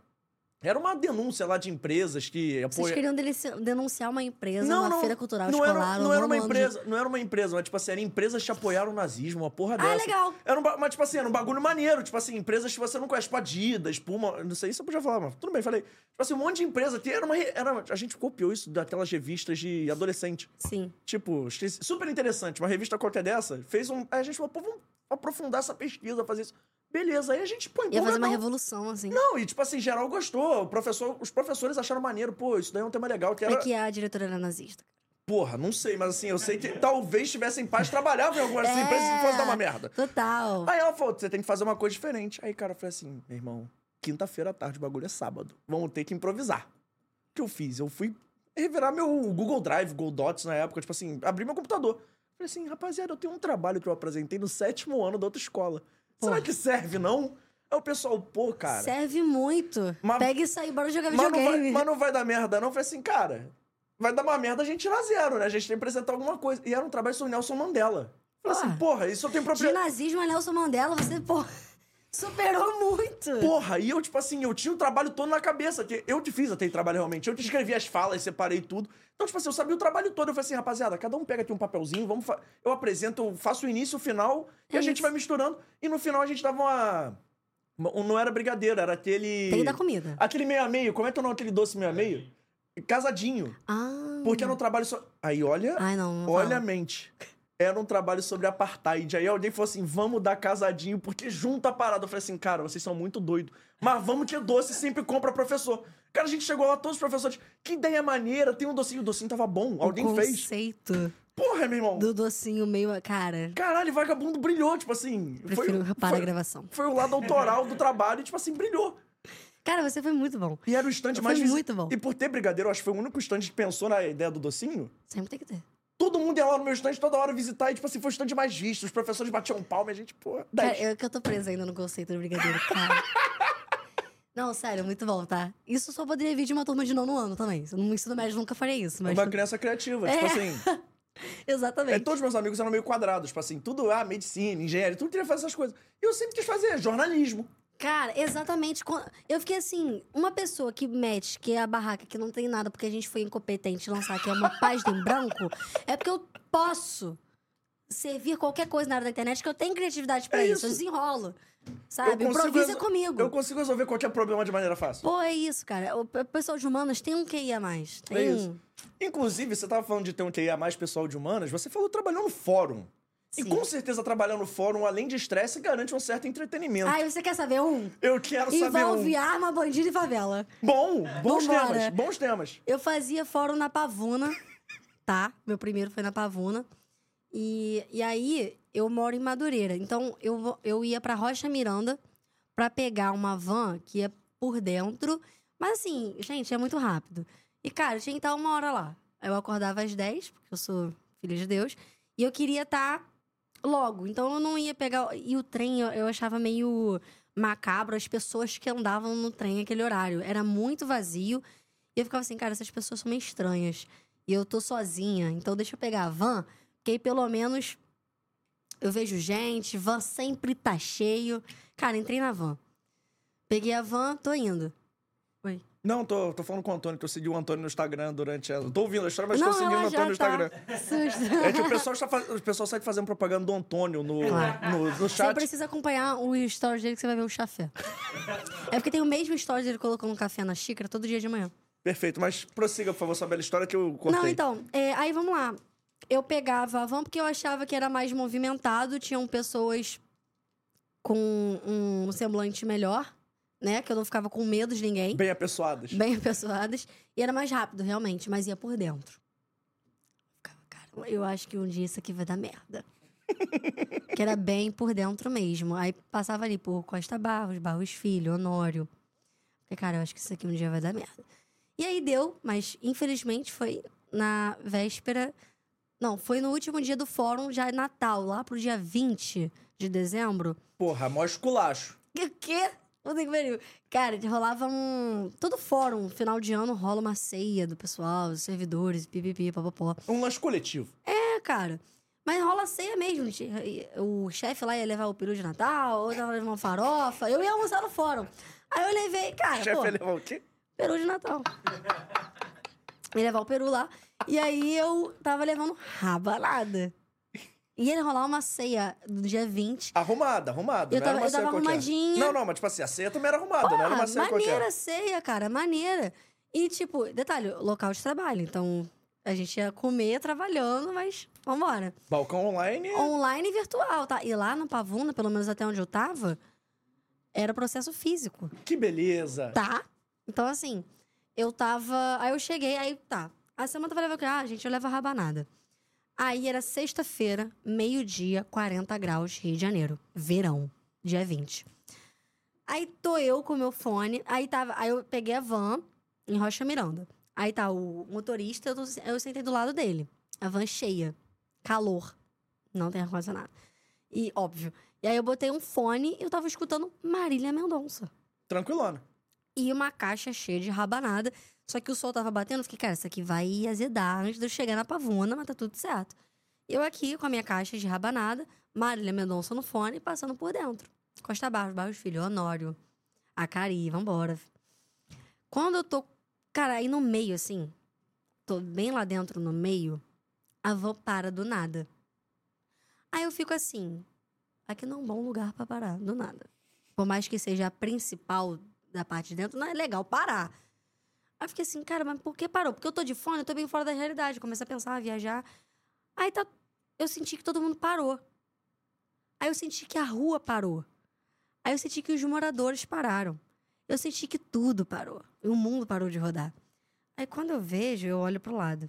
Quando eu olho pro lado, em câmera lenta, vem um carro de uma viela. Cara, assim, um carro todo despenado. Sabe G T A, com os bandidos na, na, na janela? Tinha bandido nas quatro janelas sentado. Aí, sentado no, já no banco e sentado na janela, um dirigindo com fuzil e Glock pra fora. Apontando pra geral. Assim, cara, é hoje, tá? Com rabanada na mão, que eu vou morrer. Ia virar camisa de saudade. Sim, eu vou morrer simplesmente num lugar legal. Bem legal, indo pra um trabalho maneiro. E aí eu fiquei, cara, não acredito. Aí eles vêm, apontando pra todo mundo. Aí ele para, em frente à van. A van que eu tô. Do lado do motorista. Ele nem tá lá atrás pra pegar alguém primeiro tiro, entendeu? Pra depois eu... Tu tava do lado do motorista ainda? Tava aqui, ó. Puta eu tô merda. Aqui, a janela aqui, a Glock tá aqui. Eu tô assim, maneiro também, né? Você é a primeira. A primeira otária a morrer. Aí eu fiquei assim, cara, que merda, mano. Só que eu não fiquei com medo. Eu não tava acreditando. Mas nessa hora tu ficou tipo assim, pô, que merda. Vou morrer? Ou tipo assim, pô, que merda, o cara tá atrapalhando o meu andamento do meu dia que eu tô atrasado. Cara, eu fiquei assim, pô, que merda, uma hora dessa. Porque... Meio-dia? Natal, filho. Eu fiquei assim, pô, você espera uma parada dessa de madrugada, voltando de uma festa. Meio-dia, filhão. Calor. quarenta graus, van, trabalhador. Fiquei, pô... Mas eu não... Cara, eu juro pra você, porque eu já fui assaltada quatro vezes. Aí eu fiquei assim, cara, uma hora dessa, eu não senti medo, eu só fiquei assim, por quê? Eu não conseguia entender. Mas no fundo eu sabia que não ia acontecer nada. Você sabe quando acontece. Aí eu fiquei assim, pô, mano, vamos ver o que vai acontecer, né? Eu fiquei ali parado, não podia fazer nada. Aí eles pararam, mano, apontando pra todo mundo. Eu falei, cara, que merda, vou ser assaltado então. Eu vou dar, vou dar. Mas não, eles só botaram terror, voltaram e se enfiaram dentro de uma viela. Aí, pra finalizar, o... aí eu tiro, isso tudo ao som de Marília Mendonça, porque eu não tive coragem de fazer isso aqui, ó. Então, tudo acontecendo com um graveto tocando. E aí, eu tiro Marília Mendonça quando eles saem, e o motorista da van fala assim, tá vendo? Por isso que eu gosto da Zona Oeste. Milícia não faz isso. Aí eu... Me leva! Aí eu, pô, me leva, me leva, não fala isso não. Aí eu cheguei no fórum e falei assim, gente, vocês não sabem o que acabou de acontecer comigo, botando a rabanada na mesa. Nossa, aí eu pegava botando arroz. Não, aí ele foi e botou a Glock na minha cara, eu botando um peru de Natal. Vocês acreditam? Depois eu tentei advogado. E eu agi com uma naturalidade, todo mundo rindo, gente, que loucura, né? Aí eu fiquei, cara, aí eu, mas quando eu cheguei em casa, eu me toquei que aquilo foi muito perigoso. Eu fiquei, cara, por que eu agi com naturalidade de uma coisa que não é normal? Por quê? É normal. Porque você é carioca. Ah, onde eu moro, isso é super normal. Eu fiquei, cara, que loucura. Aí eu só saí de lá três meses depois. Aí eu fui pro Meia. Aí, no, aí no, o Fórum do Meia é um lugar mais legal. Mas no Fórum do Meia também... Esse, esse, você pode contar esse? Você contou ali fora do ar. Esse eu já dei muita risada. Qual mas... foi? Um processo tinha prints... Ai, gente. Embedados dentro do processo. Tá, vamos lá. Eu processo. Tava no Jack, décimo terceiro. O que, que é o Jack, pra quem não sabe? É Juizado Especial Cível, tá? Então, quando você... E pequenas causas também. Então, se você vai é, processar uma... Vamos supor, uma loja que vende móveis e seu móvel veio sem porta e a, e a loja não vai te ressarcir, não sei lá, sei lá o quê. Você pode processar sem advogado no Jack, porque é pequenos casos, porque tem uma, ali até vinte salários mínimos ou quarenta salários mínimos. Aí eu não fiz, não cheguei nessa parte ainda. Então, é isso aí. E só que caso a sentença não for de acordo com você e você quer entrar com embargos, aí você vai precisar de advogado. Enfim, não é comigo essa porra. Cara, aí eu tava nesse lugar aí que não precisava de advogado. Logo, quando a pessoa não precisa de advogado, ela não entende. Logo que ela não entende, eu brigo com ela. Porque ela vinha com uma soberba, tipo assim... Mas como assim eu tenho que entrar com petição? Eu falei, então, senhora, que você precisa dizer pro juiz que você tem que, né? E aí ela, ah, mas eu não sei fazer. Não, mas... Aí, aí o fórum não dá um suporte pro, pras pessoas que... Eu ficava assim... Cara, aí, cara, é um trabalho super dobrado que a gente fazia. Não tem, tipo, um modelo, né, pro cara só completar? Tipo, não, complete... Não, porque, se tivesse, assim, facilitaria muito o trabalho. É, tipo, sem ah, trabalho aqui no você fórum. Não precisa de advogado, mas a gente dá um suporte. Não tinha esse suporte. Aí eu ficava, caramba, gente. Aí é, tipo, uma consulta. Não, uma consulta não. Aí um, um balcão, que às vezes demorava... Que era pra demorar dez minutos pra você consultar seu processo e você auxiliar a parte. Demorava trinta, porque você fazia a petição pra pessoa. Aí sim, aí já aconteceu comigo. Aí foi deferido. Eu fiquei, senhora, mas não... Eu sou só uma estudante, desculpa, eu não posso. Mas, enfim, é... esqueci a pergunta. Não, aí você ia contar sobre o processo que você pegou lá no ah, Jack. É. Sobre uma personalidade. Qual é o nome dela? Elisa? Elisa? Sou Elisa, tá. Sou Elisa, Elisa, ponto. É, Elisa com ponto. Ela, é Elisa que faz filmes para adultos. Você não consegue. Você não consegue, assim. O Elisa tava bom, cara. As pessoas já iam sacar quem era do Elisa, mas tudo bem. Ela tava com um processo no Jack. Por quê? Porque o Instagram tirou a conta dela do ar. Por quê? Fotos indevidas. Sabe qual é o pior? Qual é o pior? Tava tudo lá. Acho que aí já. Tá bom, já. já tá... Tava tudo. Tudo. É, eu consegui, porque tem que ter prova, né? e... e a gente acaba vendo, mas eu achei aquilo... Obviamente, não falei pra ninguém, calma, super sigilo, mas eu fiquei assim. Nossa. Como tem, cara, e tipo, sabe o que é o pior? Teve um outro que a pessoa foi fazer um... Isso tem na internet normal, tá, gente? Sem nada demais que eu vou falar. É, foi fazer depilação a laser, só que o laser acabou queimando a pessoa, sabe? Só que foi numa área que não foi legal. E tinha prova lá também. Porque isso acontece, tipo assim, ah, vou é, depilar o braço, só que aí o laser acabou queimando o meu braço. Aí, pô, você vai processar, você, você tem que tirar... Bota a foto do braço. Exatamente, só que foi numa área que, caraca... Entende? O laser podia ter funcionado, né? Era melhor pro juiz, pra sociedade, tudo. Graças bem. A Deus a pessoa ganhou o processo, porque... Esculacho. Total. Esculacho. Qualquer parte do corpo, gente. Rapaziada, tá, tá participando. Obrigado, galera do chat. Eu não tô conseguindo acompanhar. Que, o que eles estão falando? O que eles estão falando? Cara, tem uma galera pedindo pra você falar do Glorioso. Hum. Já já vamos falar. Vamos falar, gente. Calma. Tem uma galera pedindo palhinha do Antônio. Uh. Antônio virou low profile depois, depois de virar seu produtor? Já escreve conteúdo. Não, ele aparece muito, inclusive, é, no Instagram então... dele. Ele aparece mais que eu. Ele é mais blogueiro do que eu. Exatamente. Inclusive, você sabe que a gente pergunta pra ler fofoca alheia? Ah, eu tinha um quadro chamado Conselhos no meu... Bom! Na minhas, nos meus stories, que era tipo assim, conselhos. E era assim, conselhos. E aí eles botavam... Livre. Livre. Tema então, tipo livre. Assim... Cara, e vi umas absurdas que eu fico assim... Não é possível. Que era tipo, ah, eu tô afim da namorada do meu melhor amigo e ela me olha, eu não sei se eu chego nela ou se eu conto pro meu amigo. Aí eu ficava, cara, chega nela e conta pro teu amigo. era, era, esses eram os meus níveis de resposta. Mas tu dá conselho na moral ou tu dá conselho na moral pelo entretenimento? Pelo entretenimento. Então, tipo assim, ah, é... A fulana pegou... Ah, o menino que eu pego... Pegou a minha melhor amiga. Ah, pega o pai dele, porra. Era isso. Era isso, entendeu? Era isso. Show de atrocidade. É, eu pego o melhor amigo dele. É isso, eu falava assim, entendeu? Justo. Obviamente que tinha um fundo de verdade, mas não era o conselho que eu daria normalmente pra uma amiga. É, mas, tipo assim... Era pelo entretenimento. Correto. Inclusive, as pessoas deveriam filmar, tipo assim, a consequência do, do conselho. Tipo Pô, assim... eu... Não, fiz aqui, ó, peguei o pai dele.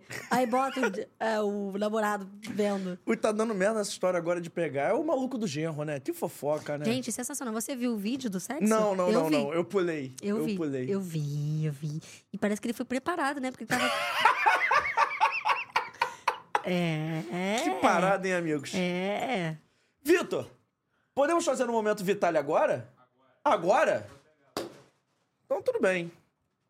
Bom que eu já chamei o momento Vitale cronometrado aí. Se a gente ensaiar, você é tão... Vitor, venha nas câmeras dar um oi. Dê um oi. E aí, beleza, gente? Aí, obrigado, Vitor. Chegou aqui pra gente a Vitali Gelato, o melhor gelatariano do Rio de Janeiro. O Antônio já coça as mãos do outro lado da câmera, porque ele também vai provar. E hoje... Lembrando que a Vitale entrega em praticamente todos os bairros do Rio de Janeiro Capital. O Q R Code está passando na tela, você pode apontar o seu telefone. Lá vai ter o Instagram, arroba Vitale Gelato. O telefone que é o dois um nove nove, quatro quatro sete, três nove zero zero. Vou falar devagar para o Antônio anotar. Você tem uma descrição muito boa, parabéns. Obrigado, minha, fo- minha fono agradece. dois um nove nove, quatro quatro sete, três nove zero zero. E tem também o site da Vitale Gelato. E quem assiste o Fora do Jogo tem uma moral especial usando o código F D J dez. Letra F, letra D, letra J, número um, número zero, tudo minúsculo. Você ganha dez por cento de desconto, além das promoções de gente. Lembrando, tudo menos o quê? Tudo minúsculo. Ah. Tudo com letra minúscula. É, amigo. Caraca. É de verdade, tá Vou pensando amassar. que... Ó, lembrando que é sem gordura hidrogenada, sem conservantes, a Vitale Gelato aí se preocupa com você. E eu vou ler a promoção do mês, porque Opa. a Super Black Friday chegou na Vitale Gelato e ela não foi embora ainda. Na Super Black Friday, você pode comprar dois potes de um litro. Esse pote eu seguro aqui agora da linha Clássico por cem reais, com a taxa de entrega já inclusa nas três promoções, tá? Lembra disso. Então, dois potes da linha Clássico saem por cem reais, um pote da linha Clássico com um pote da linha Premium por cento e dez reais e os dois potes da linha Premium por cento e vinte reais, já com a taxa de entrega. Então, Beleza. vale a pena você pedir. O Q R Code está na tela, aponta o seu telefone. A gente agradece demais ao Tafarel e a toda a equipe da Vitale Gelato que dá essa moral pra gente. Hoje eles mandaram um sabor que é novidade, sabor de palha italiana. Então, obrigado aí pela moral. Vamos amassar! Oh, por favor. E a gente tava comentando até no off ali no camarim que a gente é bem chocolatra. Sim, eu tenho esse... Pô, é muito bom ser chocolatra. Eu gosto. Cara... E eu não faço exame de sangue porque... Só tem, só fico doente se procurar. Se procurar Cara, não... teve um dia que eu, eu sou a favor dessa que o Antônio virou pra mim e falou assim: amor, você tá comendo muito chocolate. Antônio te regula também? Porra! E sabe o que é o pior? Ele fez nutrição. Isso me irrita. E eu fiquei assim, cara. Aí isso me despertou. Tipo assim, pô, acho melhor fazer um exame de sangue, porque se tiver tudo bem, eu continuo. Só que eu pensei, cara, quer saber? Não. Mas tu, tu, tu é meio esfomeado, assim, tu eu sou meio esfomeado, tá ligado? Tipo eu sou assim, meio esfomeado de doce. É, eu sou meio esfomeado de doce, mas assim, eu sinto fome... De doce. Eu sinto fome o dia todo, assim. Ou de doce, eu pô, comeria uma bobeirinha, um nuggetzinho, uma batatinha. Ou, ou, tipo assim, você comeu... Vamos, vamos supor, você jantou. Sim. Só que você jantou bem, você não tá aguentando mais. Um chocolatinho. Só que... Não, você só jantou. Aí, tipo, cara, eu tô muito cheio, eu tô muito satisfeito. Chocolate, aí parece que abre um... Um novo portal no Não, estômago. Mas tipo assim, almoço. Tem uma distância muito grande entre o almoço e o jantar, ou o almoço e o lanche. Volta e meia, tipo assim, eu almoço, na moral, dá, sei lá, tipo, almocei uma hora, dá duas e meia, três, eu falo assim, comeria uma bobeirinha. É, como, como, como que é? Um quer chocolatinho, nada. Um biscoitinho, se for, ah, vamos num lugar que tem um salgado, uma batatinha frita, um salgado... Nada, um nuggetzinho. Nada que, que nada abone, que, tipo é. assim, nada que ocupe, ocupe espaço. Vai, é, vai, vai ofender aqui o corpo, vai... Não. Eu, eu reparei isso, minha namorada reclamou essa semana, que é tipo assim, tem hora que a gente, pô, almoçou, aí deita pra ver filme. Chocolatinho. Da meia hora do filme, eu falo assim, quinze minutos. Meia hora, meia hora eu fui... Eu fui... Viajou. Não, quinze minutos eu falo assim, nossa, que fominha, né? Pipoquinha. Quer um, que uma pipoquinha, quer um chocolatinho lá, cara, você acabou de comer. Só pra... Pra, pra mastigar, pra, pra trabalhar mastigar, aqui, ó. O intestino dá uma rebolada. Porra, cara, é isso, alguém entende. Dá uma rebolada, é muito Porra. bom. Porra, eu falo assim, um chocolatinho não mata ninguém, não ocupa espaço. Pô, muito bom. Vê um filminho. Qual o seu chocolate favorito? Cara, eu gosto muito de Alpino. Adoro aquela barra. Adoro chocolate Alpino. Porra, outro chocolate que eu gosto muito é aquele Cookies and Cream da Hershey's. Pum. Esse e é, é barato. E esse é bom pra caralho. E é barato, mano. Esse é, bom esse é pra muito caralho. bom. Esse é muito bom. Eu não gosto muito de chocolate branco, não. É porque mas ele é doce. Esse... Ele é doce... É doce com doce com doce. É isso, ele é Ai, doce. Ai, é isso, Porra, gente. Bom pra caralho. Eu gosto muito desse. Olha, eu gosto muito é de bis. Bis? Forte? Batom. Eu gosto de doce barato. Sim. Mas que é chocolate. Serenata de amor. Sim, dá. Dá pra ir, mas... Eu gosto. É, mas, ó, deixa eu ver um. Eu gosto muito. Qual é que eu gosto, amor? Todos. Não, não, um que, eu, que é a minha vibe. Tortuguita, não? Tortuguita. Ao iniciar pelas patas. Exato, a última... Hum, eu ia falar uma merda aqui. O que você ia falar? Nada, não. Nada, não, melhor não. Mas, cara, eu gosto, assim, de batom, gosto de bis, eu gosto de... Pô, bonitão, hein? Eu gosto de... Coisa linda. Ah, Kinder Ovo, mas Kinder Ovo é coisa de rico. Pô, Kinder Ovo, mas Kinder Ovo também é bom, hein? Bonzão, né, Kinder Bueno. Porra. Aí, ó, inclusive... Mas quinze reais é foda num ovinho. Eu tava esperando o meu momento do doce. Bonzão, eu saí, hein? Saí atrasado. Eu tenho esse dom de chegar em cima da hora sempre. Tu mora perto aqui, né? É, mas assim... Morando perto, morando longe, eu chego atrasado ou semi-atrasado em quase todos os lugares. Tá tudo certo. Então eu falei assim, não vou comer sobremesa, você vai ter um, um sorvetinho pra minha nutricionista não ficar triste comigo. Enfim, dado ao momento Vitale Gelato, eu vou só dar mais uma colherada e já já eu continuo. Tá bom pra cacete, tá muito... Cara, tá muito calor hoje. Um sorvetinho é tava sendo necessário. E depois do sorvetinho, sabe o que tá me dando vontade de comer? Uma besteira. Não quero almoçar mais, quero comer besteira. Batata frita. Oh. Gabriel Escobar falando, milk é bom demais também. Pô, é isso que eu queria lembrar, é isso. Com óleo. Cara, eu fui lá pro, pro Chile, no Pan-Americano, que eu fui cobrir. E lá no mercado tinha um saco, deste tamanho aqui, de bombom de hum. milka com óleo. Eu comprei dois sacos daquele. E comi. Em cinco dias. Mas não sozinha. Dava um ali, um aqui... Pá, pá, pá. Mas eu, tipo assim, ah, tô aqui deitada na minha cama, depois de ter feito o vídeo e tudo mais. Eu comi uns quatro, assim, de uma vez. Sabe como é o chocolate favorito, assim, do mundo? Hum. Um que, porra, é realmente o meu favorito. É porque ele tem a quantidade do bispo, assim, você come em grande quantidade, mas ele é pocket size. M M.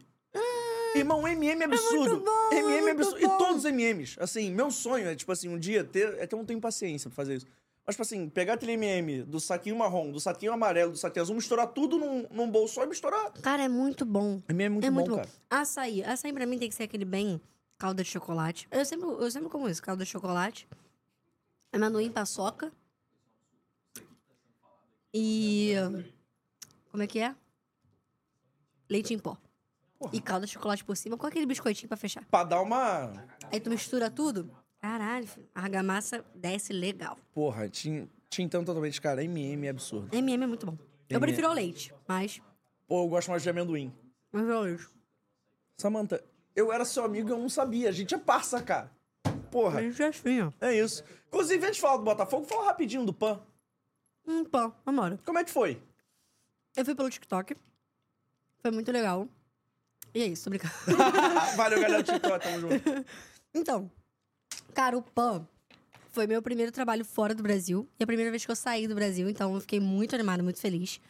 Um frio, um, mais um frio, que vocês não têm noção. O meu lábio, ele ficava ressecado e cortava. Que era uma parada bizarra. E eu vi, cara, muito ouro do Brasil. Eu vi o ouro é, do um, futevôlei feminino, masculino. Eu vi o, o ouro... Do tênis, eu gosto muito de tênis, da feminino. E lá... Viu o ouro do Lucas Farten, Verten? Eu nunca sei falar sobre o nome dele. Botafoguense? Não. Da canoa? Não, não vi. Porque tava muito frio e eu não ia pro lugar que tinha água. Eu ia lugar pra estádio, quadra, fechado. Era esse lugar que eu gostava de ir. Porque tava muito frio, gente. Muito mesmo. Então, ah, perto de água, de rio, não dava. E lá era... muito longe umas, umas coisas das outras. Então, assim, o futebol era em outra cidade. Aí, é, de ônibus, era trinta minutos até chegar a essa cidade. Então, eu ficava mais onde estava concentrado diversos esportes juntos. Então, era o judô aqui, rolando, com o tênis ali, com o basquete. Ah, eu vi o basquete. Eu vi o ouro feminino do basquete. Muito legal. Eu vi é, o prata do vôlei feminino. Muito bom. Eu gosto muito desses esportes. Cara, me amarrei. Me amarrei e eu me concentrei mais ali porque eu conseguia sair dali, comer, ir pra, pra outra quadra, ver outro esporte. Então... Eu... Você comia no Chile? Ah, é. Eu comia McDonald's no Chile. E eu tava muito feliz. Cara, então, vamos lá. Eu não comia só McDonald's. É porque teve um dia... Eu achei que você tinha paladar infantil, eu já falava... Pô. Não, não, nem então. Eu tenho paladar infantil? Não, ele tá mentindo. Porque eu falei do café dele. Ele tá mentindo. Eu não tenho paladar infantil, mas eu gosto de coisas...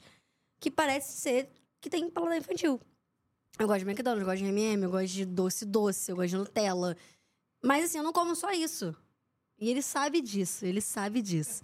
Mas enfim, é porque lá a gente ia pra restaurante, só que tinha vezes que a gente tava muito cansado. Uhum. Aí tinha o McDonald's ali do lado. Ah, vamos pro McDonald's. E é isso. Aí a gente fazia, tipo, pegava três saquinhos de nuggets e tal. E o bom do McDonald's, ele é consistente em qualquer lugar do mundo, cara, né? Cara, é tipo o mesmo assim, gosto do Brasil. É o mesmo gosto. Eu precisava ir no McDonald's e falei assim, cara, é o mesmo gosto. E que franquia boa! Amigos do McDonald's, parabéns, parabéns pela consistência. Parabéns. Quando eu for aos Estados Unidos, o que eu vou fazer? McDonald's. McDonald's. Eu falo, caraca, que nem do Chile do Brasil. Mas eu tenho isso, tipo assim, todo lugar novo que eu conheço pode ser, tipo assim, outra cidade. Eu tenho que ir no McDonald's pra, pra ver se o sabor é igual. Exatamente. E eu peço o mesmo hambúrguer sempre, tá? Eu, eu, eu trato até isso um pouco na psicóloga, porque eu como as mesmas comidas nos mesmos lugares. Isso é um pouco problemático. Mas eu como... Se eu te contar o que eu como, você vai infartar. Qual que você come? Não, é porque, tipo assim, eu só como as mesmas coisas. Eu tenho um paladar eu extremamente também. infantil. Não, então, eu tipo não, assim, eu não. Não, não eu não. tenho um paladar extremamente infantil. Então, meu cardápio, ele é reduzido a, sei lá, cinco opções. Então, todo dia eu acabo comendo a mesma coisa em algum momento. Não, eu sou assim, vamos supor... Eu vou no restaurante, aí eu comi um brócolis, mas o brócolis foi o melhor brócolis da minha vida. Toda vez que eu for nesse restaurante, eu vou comer brócolis. Claro, porque é o melhor, pô. Porque tu vai comer outra coisa que pode Ex- não ser tão boa. Exatamente, pô, eu vou me garantir. Tu já sabe o que é bom. É! Aqui tu vai ah. correr o risco de errar. Cara, eu sou muito assim, eu sou muito assim. Então, eu vou no McDonald's e peço o quê? Big Mac. Eu sei que tem outros bons, mas o Big Mac pra mim é o melhor. O Big Mac com um nuggetzinho e a batata dele, muito boa. Isso pra mim é o verdadeiro ápice. Porra, perfeito. Eu gosto do quarteirão duplo. É o meu, o meu pedido padrão no McDonald's. É um quarteirão duplo, carne e queijo. Se der pra adicionar bacon, a depender do lugar que eu tô. Eu, por exemplo, fui pra Argentina. Uhum. Pedir pra adicionar bacon em espanhol não vai rolar. Então é carne e queijo. Cara, eu lembro que eu falei um pouco espanhol e no Chile era... É, como é que é? É bem... É bem... Querida, não, não tem a menor chance. eu, eu com fome, não tenho a menor chance de acertar essa porra. Eu não sou... Que é o seguinte, eu não gosto dessas coisas de molho. Aí, tipo assim, vai vir errado. Sério? Não gosto, não gosto. Pô, o molho pra mim que faz o diferencial. Eu não gosto, eu não gosto de comida... Paladar infantil, né? É, paladar infantil, não gosto. Aí, tipo assim, eu vou pedir errado, eu vou ficar puta, eu vou ter que comer errado. Aí, eu prefiro não errar. É. Aí, é tipo, um quarteirão duplo, um nugget, uma batatinha. Eu sou muito feliz. Eu sou feliz com pouco. E pra mim, rolê de jogo... Termina no McDonald's. Exatamente. É porque... Nossa. Ou podrão. Por exemplo, lá na Barreira do Vasco, eu comi um podrão self-service. Gente, muito bom. Acho que foi quinze reais, dezesseis com um Guaravita. Um real um Guaravita pra mim é sucesso. dezesseis reais com um Guaravita, um podrão self-service. Eu botei todos os molhos. Por que não? Botei molho verde, botei Big Jack, botei... É... Big Jack, Big Jack. Eu botei o Big Jack. Eu botei o mostarda. O Antônio foi contigo nessa missão? Ele nem pisa. É porque se ele pisar não. num lugar que tem um podrão self-service, ele, a gastroenterite dele vai bater aqui. Ele vai passar mal por mim. Porque o Antônio, ele tem um estômago meio sensível. Se ele come, comer uma fritura, ele pode passar mal. Então ele não se atreve nem a comer comida de rua em geral mesmo. E essa é a diferença da gente, porque eu como um podrão... Porque eu, cheguei, eu olhei, assim, as maioneses e fui botando. Eu fiquei, cara, eu tô me arriscando, porque eu tô botando muito molho de rua nesse podrão aqui. Tô botando cenoura. Isso aqui vai, pode, pode vir a ser um falecimento do banheiro. Mas vamos ver. Não passei mal. Fui no banheiro regularmente. Eu falei, cara, eu sou muito pica. Graças a Deus, eu tenho, eu tenho um intestino muito bom. Samanta, vamos falar do glorioso, mas... Tava por... tão bom. É, mas vamos por duas vertentes, vamos por duas vertentes. A primeira, não, primeira de tudo, eu quero saber da Botafogo T V. Como é que é trabalhar lá? Inclusive falar que tem um vídeo seu na Botafogo T V que nenhum, jamais, que você fizer, irá superar. Qual? Que é o que você chega pro cara e fala que você é filha do Túlio. Ai, puta gente. Que pariu, que eu ri desse vídeo. Toda vez que Não, eu... esse do filho do Túlio foi pra mim. Mas eu continuei a fake... Ah, fake news não, eu sou filho do Túlio. Eu continuei a história na Botafogo T V. Então, mas eu vi, tipo assim, eu vi meio que um compilado na internet, essa galera que corta. Sim. Tipo assim, eu vi tudo num vídeo só. Você falando que é filha do Túlio pra quinze pessoas. E, meu irmão, eu chorei de rir.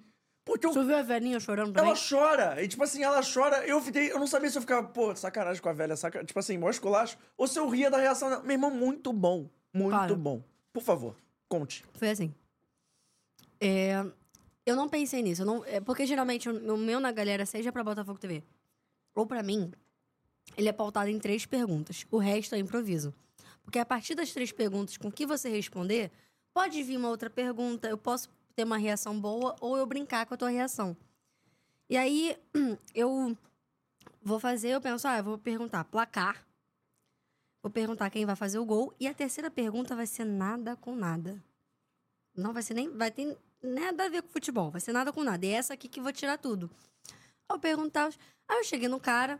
Ah, gol de quem? Gol de quem? Aí ele me respondeu um, um maromba. Deve ter, deve ter um cinquentão. Um conservação. Maromba. Tatuagem tribal aqui. Fake nerd ou... Cinquentão. Fake nerd total. Cara das antigas, né? E aí com a filha, assim... Pô, maromba, cabelos grisalhos, olhos verdes. Eu, placar. Ele respondeu, eu falei assim... É, aí ele tava aí ele, ah, eu lembrei porque eu falei que eu sou filha do Túlio. Cara, minha mente pensou muito rápido. É aquilo. Minha barraca é uma folha em branco. Cara, o que aconteceu? Eu tava lá... E aí, enquanto eu tava entrevistando ele, o meu pai me ligou. E meu pai tava me ligando... Porque ele queria muito falar comigo de uma coisa que realmente eu tinha que falar comigo. E ele tava... Era a segunda ligação já dele. Aí eu lembro que eu fiz isso aqui. Eu peguei meu, telefo- meu telefone... Olhei... Vi que era o meu pai... Aí eu vi que eu não tava prestando atenção nada do que ele tava falando... Aí eu falei assim... Pô, foi mal. Meu pai tá me ligando. Desliguei o telefone. Aí ele falou assim... Sei lá o que é Túlio. Eu falei... Sabia que eu sou filha do Túlio? Cara, eu não sei qual. Não sei. A mente, ela trabalha de uma forma diferente. Aí eu falei assim... Ah, sou filha do Túlio. E fiquei séria... Pensando, ah, ele ia rir, porque... Aí ele falou, é sério? Eu, ih, caiu. Ah, ah. Aí eu, sério, pô, Túlio é meu pai. Fechei. Aí ele, como assim? Aí eu, não, eu sou filha do Túlio e tal, noventa e cinco, né? Ele, é, pô, sou eu. Aí ele, meu Deus. Aí ele começa a chorar. Ele começa a chorar, chorar... Me pede um abraço, eu dou o um abraço e, falo, e olho pro câmera, tipo assim... O que que está acontecendo? Saio do abraço. E ele solta assim... Pra mim, o Túlio é melhor que todo mundo. Superou Romário. E começa a falar todos os jogadores que, ele, que o Túlio superou.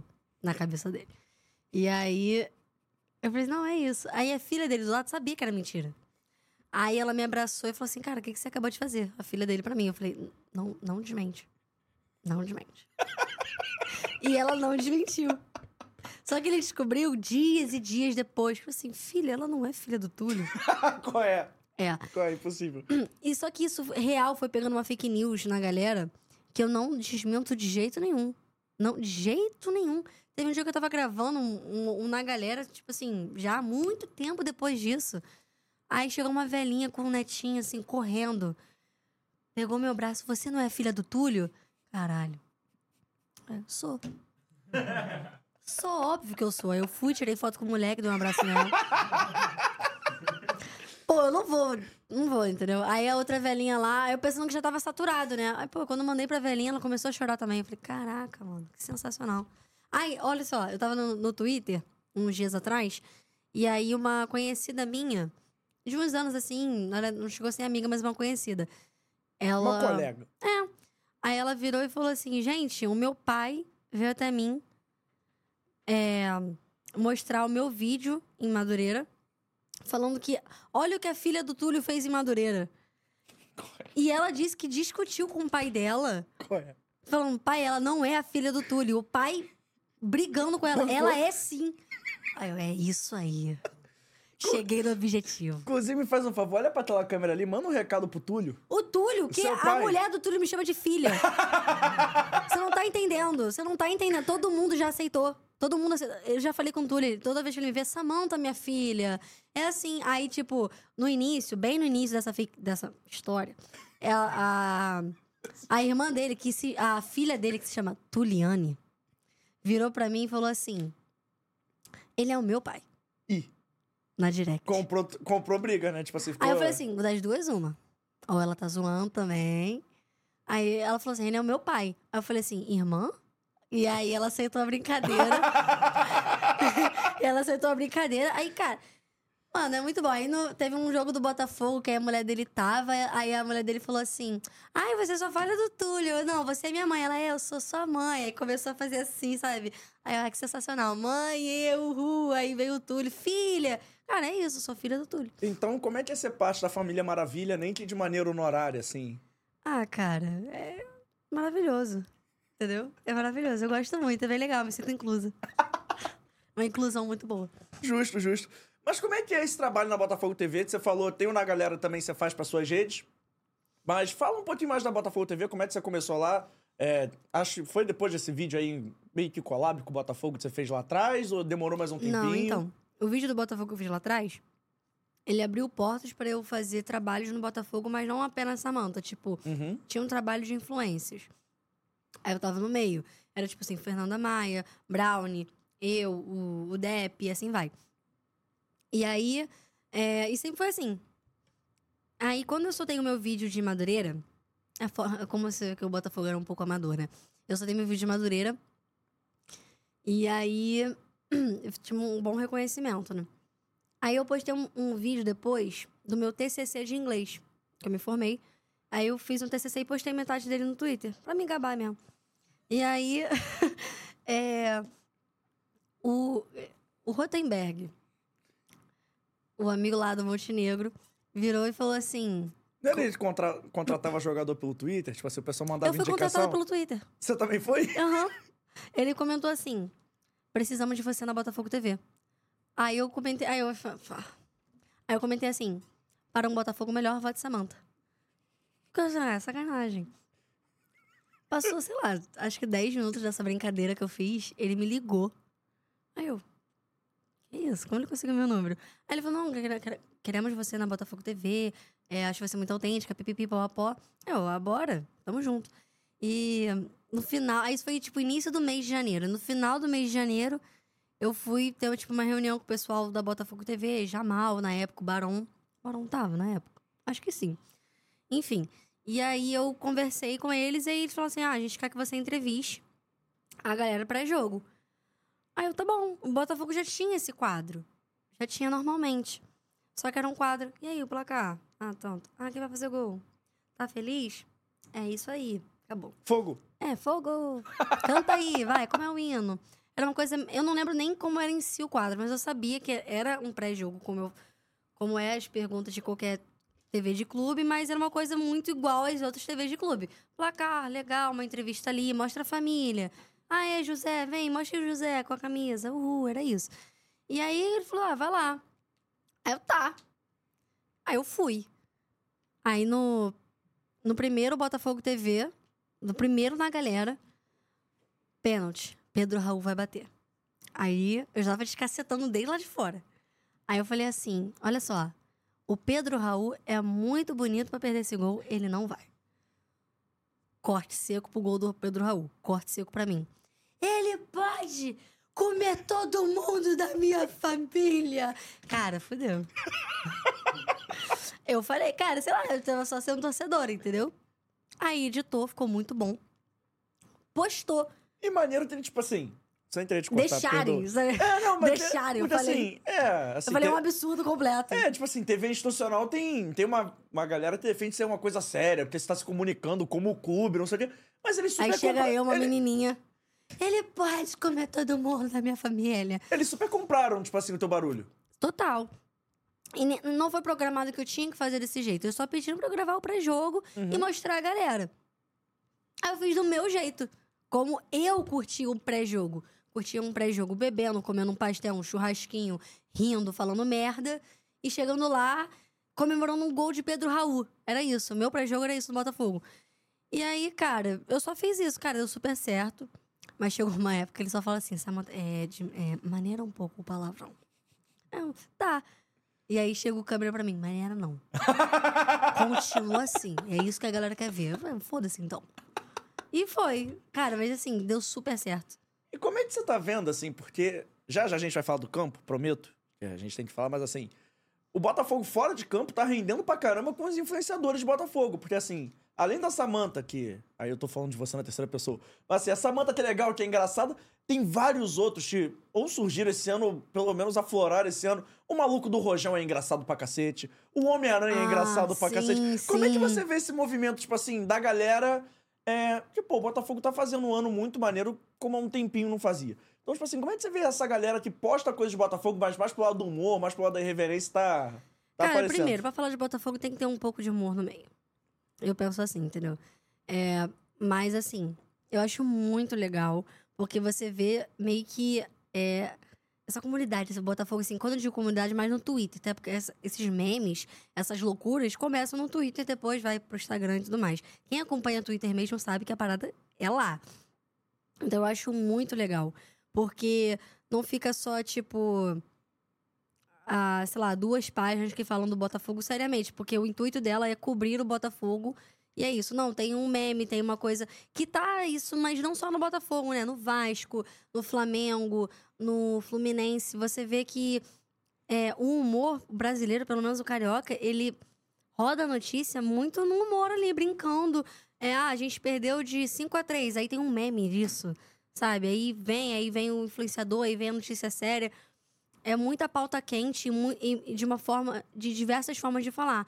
A cômica, a depressiva, a séria. Tipo assim, eu, eu acho isso legal. E eu também acho legal quando cresce o número de influenciadores. Eu não sou aquela, tipo assim, ah, não, só tem eu e fulano. Depois da gente, tipo, hum, tá começando agora. Não, não sou assim. Eu gosto quando vem mais gente, é bem legal.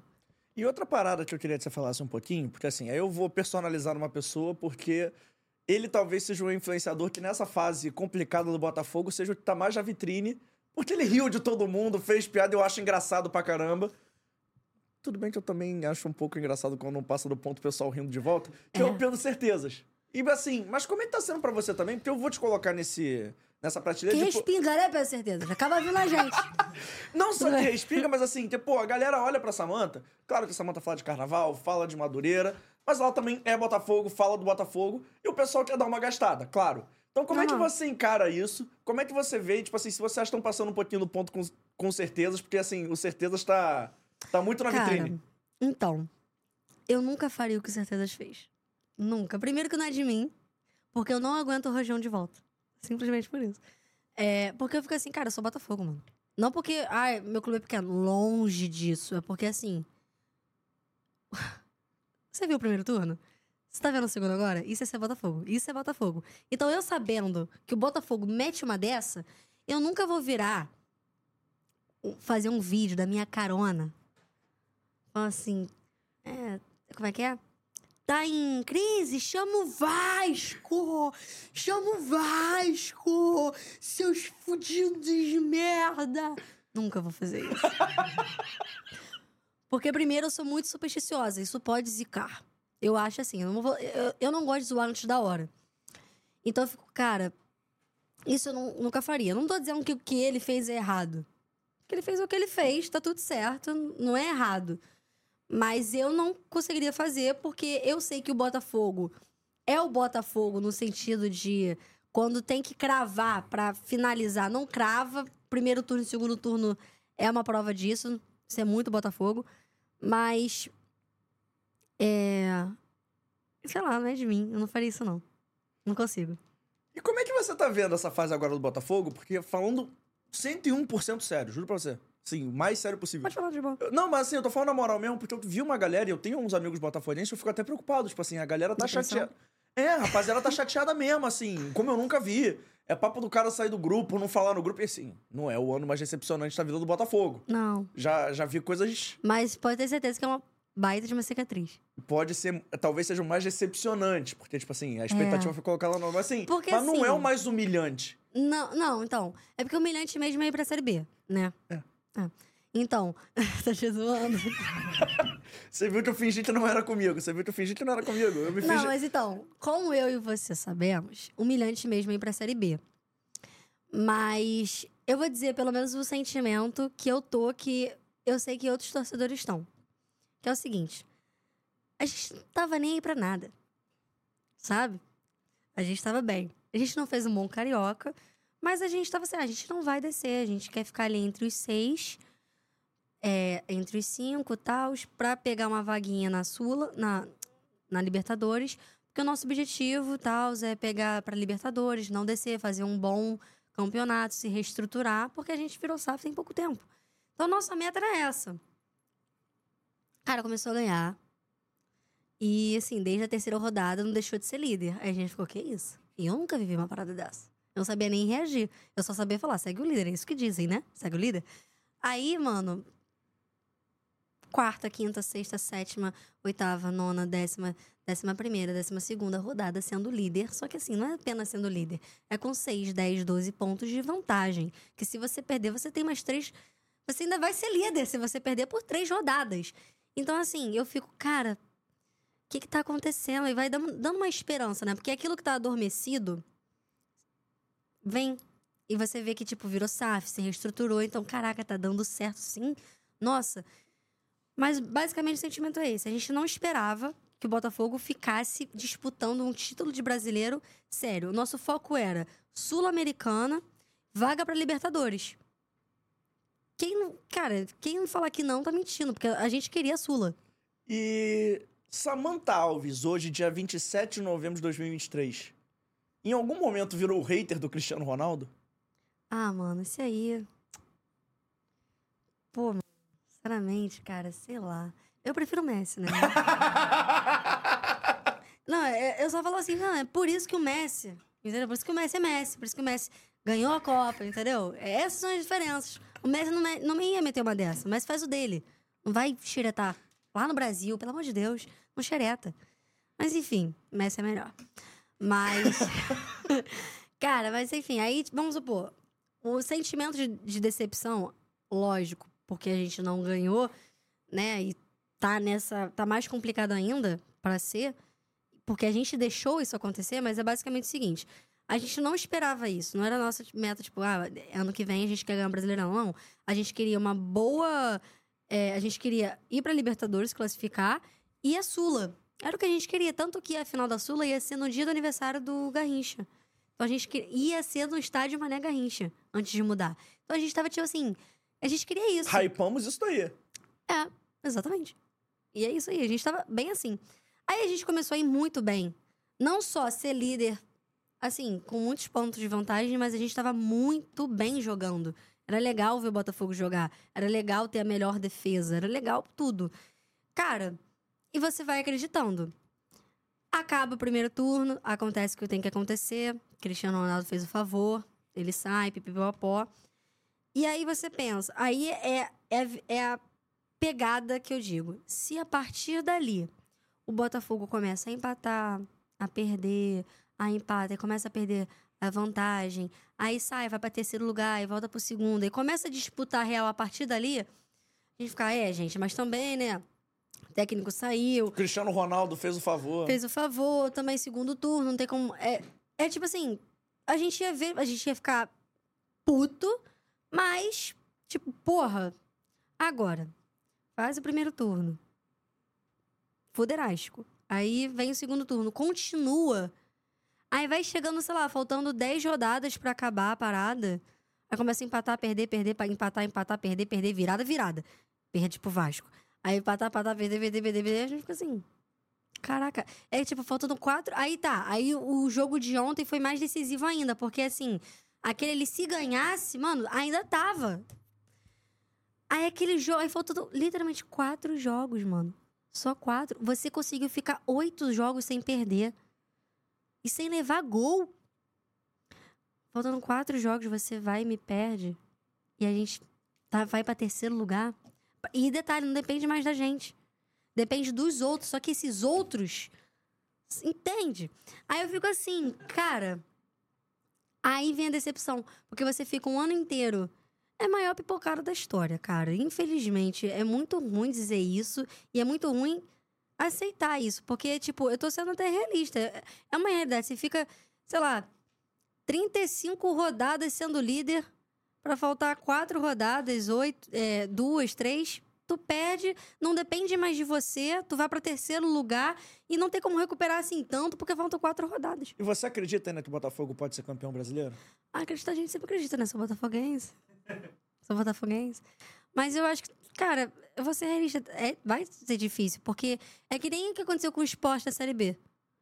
O Sport, tá, ganhou de quatro a um, se eu não me engano, mas não dependia dele. E aí? Jogou, goleou, mas o Juventude ganhou. E aí? E você, com, e você, como boa botafoguense, tem uma frase que todo mundo fala, e eu queria entender o lado do botafoguense. Por favor, páginas Botafogo, não é pejorativo, tá? Que as páginas Botafogo chegam junto aqui do canal e a gente agradece demais. Até a galera, eu vou pegar o nome certinho, mas a galera do Twitter, pô, gosta do podcast mesmo. Toda vez que a gente fala alguma coisa de Botafogo, eles repostam. Obrigado de coração, sou fã de vocês. Mas tem coisas que só acontecem com o Botafogo, Samanta Alves? O melhor foi a comunicação não verbal. Deixa eu ver uma outra coisa que só acontece com o Botafogo. Uma outra coisa que acontece só com o Botafogo é você ter Camilo Pimpão no time e você ir para é, quartos de final da Libertadores. E outra coisa é você liderar um campeonato inteiro, faltando quatro rodadas você perder o campeonato. Mas, e, onde, é. mas onde você acha que o Botafogo perdeu o campeonato? Foi na hora que o Luiz Carlos saiu? Foi na hora que contratou o, Luiz, o Bruno Lage? Foi na hora que o Bruno Lage foi embora? Deu ruim? Agora voltou. Ah, foi mal. Tá indo? Agora tá, tá, tá perfeito. Eu acho que foi na hora que manteve o Lúcio Flávio. Não porque eu não gosto do Lúcio Flávio, porque... Assim, eu acho que na, a partir do momento que o Bruno Lage sai, porque eu não gostei da, dele como técnico, pelo menos ali no Botafogo, eu acho que quando sai o Bruno Lage, eu acho que tinha que vir um outro técnico. Poderia até ser esse que tá, mas que não ficasse o Lúcio Flávio como técnico. Eu acho que o Lúcio Flávio tinha que ficar como ele era, um, um auxiliar técnico, entendeu? Eu acho que não tinha que vir, ele, ele não tinha que se tornar técnico. E aí... Vem diversas coisas, né? É, a situação do, do pai do Tiquinho, que é impossível não mexer com o psicológico da pessoa. Você fica, fica mal, né? Vem o fato do Lúcio Flávio não ser um técnico. Ele era um auxiliar técnico. Eu acho que ele era muito, muito bom no que ele era, o que ele fazia, que era ser auxiliar. E eu acho que o erro do Botafogo, pra mim, foi tipo, quando sai o Bruno Lage e bota o Lúcio Flávio como técnico. Eu acho que, não porque eu odeio ele, e sim porque eu acho que ele tinha que continuar, se auxiliar, continuar sendo auxiliar e vir um técnico mesmo no lugar do Bruno Lage. E ir até o final, entendeu? Eu acho que tudo começou a daí, aí vem o psicológico do time, vem também a situação do pai do Tiquinho e tudo vai agregando. E também a mídia, né? Porque a mídia começa a ver que o líder do campeonato com uma... um primeiro turno no histórico começa aí, tipo, a perder, a empatar, aí começa a levar gol, a perder, a empatar. Aí a mídia começa, ih, crise no Botafogo. Aí a torcida, às vezes, pode cair nessa coisa do que a mídia tá falando. Aí realmente entra em clima de crise, sabe? Então uma coisa vai influenciando a outra. E a Samanta, que, que é Botafogo, que acompanha o Botafogo... Eu me perdi na pergunta, estou aqui Nossa. ensaiando, enrolando. Porque a gente está falando do, do Botafogo, o pessoal perguntou do Caçapa. Você acha que eu tinha ter mantido o Caçapa? Ah, lembrei qual era a pergunta. Ufa. Lembrei, lembrei. A Samanta que entrou em campo com o Lúcio Flávio quando era criança. Ficou triste vendo o Lúcio Flávio saindo do Botafogo dessa maneira? Não. Sendo o cara que, tipo, foi o responsável, entre aspas, perder a liderança? Não, porque eu acho que o Lúcio Flávio jogador foi um e técnico é outro. Eu, tenho, eu não misturo muito, não. Só ia misturar se ele fosse, tipo, um baita de um cuzão, ah, sei lá o quê, fez merda, falou merda, e aí, sabe? Mas não foi o caso. Não foi o caso. Ele sempre respeitou muito o Botafogo e a torcida. E o, que eu, o carinho que eu tive com ele, porque foi uma coisa muito de criança, eu tinha seis anos, né, gente? Se for me julgar, eu tinha seis anos, tá? É, é uma coisa assim, eu, ah... Tinha seis anos, eu não entendia de futebol, mas eu era botafoguense e eu gostava de ver o Botafogo e comemorar gol. E eu tinha o Lúcio Flávio como cara da época ali, né? Tipo, ah, legal, meu pai falou de Lúcio Flávio, eu entrei com o Lúcio Flávio em campo, ele pegou minha mão, autografou, então tipo, eu tenho esse carinho por ele, entendeu? Mas eu não misturo, tipo, eu não curti. Mas tá tudo certo, saiu, tenho certeza que ele vai ter uma carreira maneira, um cara ótimo, tá tudo certo. Pô, mano, é pior que, de verdade... E se alguém ficar me enchendo o saco depois do Instagram, cadê? Eu fiquei com pena do Botafogo, mano. É de ah, verdade. Ficou com pena. Juro, juro. Eu já falei aqui, e pô, se o pessoal catar vídeo é antigo mesmo aqui do canal, seria muito zoado. Que eu falei que o Botafogo é campeão brasileiro, sei lá, em agosto. Eu tava, ó, o campeonato acabou, o Botafogo é campeão. Todo mundo achava isso, né? Pô, o Botafogo me derrubou, mano. Porque o pessoal vai, acabou com a minha credibilidade. Eu falei que o Botafogo era Ué, campeão. Acabou com a minha vida. Porra. Entende? É. Cara, uma merda, tipo, eu... Ainda fui no jogo contra o Grêmio, que foi em São João, eu falei assim, pô, vou lá, dar uma moral pro Fogão, não sei o que. Foi três a um, eu falei, pô, beleza. Ainda mandei... três a um é perigosíssimo. Não, ainda mandei no grupo ali pra rapaziada, meus amigos botafoguenses marcando assim, ó, vocês são pé frio, eu vi o Botafogo ganha, não sei o quê. Aí os caras me fazem aquilo, pô. Pera aí. Cara, três a um pra mim é um... De novo, né? Não, só... Foi? Foi. Vou parar de mexer. É, três a um pra mim é como se fosse um a zero. Entende? Mas, cara... Fala do Plácido aí, eu acho que é legal. Vamos puxar um assunto do Plácido aí. Que fala... Não, é legal, é legal trazer isso pra galera. Não é não. Agora, fala do Plácido aí. Pô. O que que foi que... Nada, tá falando merda. Tá falando merda. Plácido pra essa mesa. O que que foi? Que não, que foi? Não tem nada, ele quer me sacanear, cara. Sabe que eu tô depressiva. Não, cara, é ruim. Porque, assim, o... meus amigos também, e eu, o meu cunhado, o meu namorado, você, pessoas assim chegavam em mim. Cara, ninguém tira esse título do Botafogo. Pô, o Botafogo já é campeão, esquece aí. Eu ficava, calma. Calma, gente, calma. Eu ficava assim, não só eu, mas com um, meus amigos próximos de arquibancada, eu ficava, cara, calma, pé no chão. Foi olho gordo, Samanta? Ah, sei lá. Cara, eu não sei dizer pra você, eu tô meio apática. Tá sem carisma. Tô sem carisma total. Peraí, dá, pode, dá pra, dá pra botar o microfone? Eu vou botar, não, vou botar ali, eu vou ali rapidinho. Vou ali, eu vou ali e falo, pode? Posso pode, não, a casa é sua. Ele quer, ele quer aparecer. Não, não, não, é, aparecer um pouquinho. Quero falar que Samanta Alves tem a mesma vibe do Stepan Essessian. Tem? Ela não tem a vibe do Pedro Certezas, Felipe Neto. Ela não tem. Ela é um mini Stepan Essessian. Fala o porquê, porque a galera vai curtir ouvir. Cara, porque desde o primeiro turno eu tô assim, ó, se vencer do Grêmio, aí eu já vou começar a acreditar. Aí vencemos do Grêmio. Aí, ó, calma ainda. Acho que se vencer do Palmeiras, aí dá pra acreditar. Aí vencemos. Eu... Não, tem muita coisa pra rolar ainda. E aí eu falava assim, cara, calma, né? Não tô acreditando ainda não. Pô, isso aqui é Botafogo, vamos com calma. Aí, tipo, a gente com catorze pontos de vantagem. Gente, calma, melhor não, peraí. Ainda faltam tantas rodadas. Mas, Samanta, vocês têm... Ah, mas é, é, os outros times também vão perder. Ó, calma, calma. Sabe, e quando começou a perder... Eu falava, não acredito. Tu tinha cara. certeza? Tipo assim, qual foi o ponto... Não, em nenhum momento eu tinha certeza que ia perder, eu só falava calma. Mas, mas em algum momento, igual a história do assalto, em algum momento tu percebe que vira a chavinha e fala assim, caralho, vai dar merda. Tu não teve Contra esse momento? Contra o Grêmio. Porque a rodada do... Tipo assim, a gente... Já, a gente se a gente ganhasse do Palmeiras... Eu... Meu amigo. Meu amigo. Eu ia gastar meu réu primário. E a cada gol... Cara, isso, foi, isso é muito triste. A cada gol do Palmeiras, eu chorava. Não, a cada gol do Botafogo. Botafogo, esse primeiro gol, eu chorei. Porque eu falei assim, caralho, é hoje que eu vou descaralhar? É hoje, então? Porque eu botei na minha cabeça que se o Botafogo ganhasse aquele jogo no segundo turno contra o Palmeiras, a gente era campeão. Na minha cabeça, porque matematicamente se ganhasse ali. E mais um, pô, sabe? Encaminhava. É. Aí na minha cabeça assim, cara, se a gente ganhar hoje, mano, a partir de hoje que eu começo a acreditar. Foi quando eu me permiti. Porque eu fiquei assim, pô, mano. Aí no primeiro gol do Botafogo, chorei. Falei, caralho, eu vou descaralhar hoje. Segundo gol. Terceiro gol, falei, puta que pariu, é hoje. Aí veio o intervalo. Quando é o primeiro gol do Palmeiras, eu falei, ah, três a um, três a um é um bom resultado. três a dois. Aí eu já... Aí, tipo, no três a um eu não tava nem assistindo o jogo. Eu tava comendo, eu tava assim, cara, é isso. Daqui eu vou pra General. E... Aí no três a um eu... Não, não, não, gente. três a um. três a um. três a dois, eu peguei a cadeira, sentei de novo pra ver o jogo. Aí, três a três. E no finalzinho, quatro a três. E na hora que perde o pênalti? Eu sabia que ia perder. Entendeu a vibe? Eu sabia que ia perder. É isso. Porque quando foi bater o pênalti, eu falei... Era o Tiquinho, mas eu fiquei assim... Eu olhei... Eu, eu na Botafogo T V falei assim, gente, vai perder o pênalti. Aí todo mundo... Calado. Aí eu falei assim, vai perder. Só que não porque eu queria que perdesse, pelo amor de Deus, eu senti. É que você tem o roteiro da, da Botafogada na sua cabeça. Cara, eu só falei assim, gente, vai perder. Mas eu torcendo pra que não. Eu tava assim, cara, eu acho que vai perder, mas não, por favor, por favor, não. Perdeu.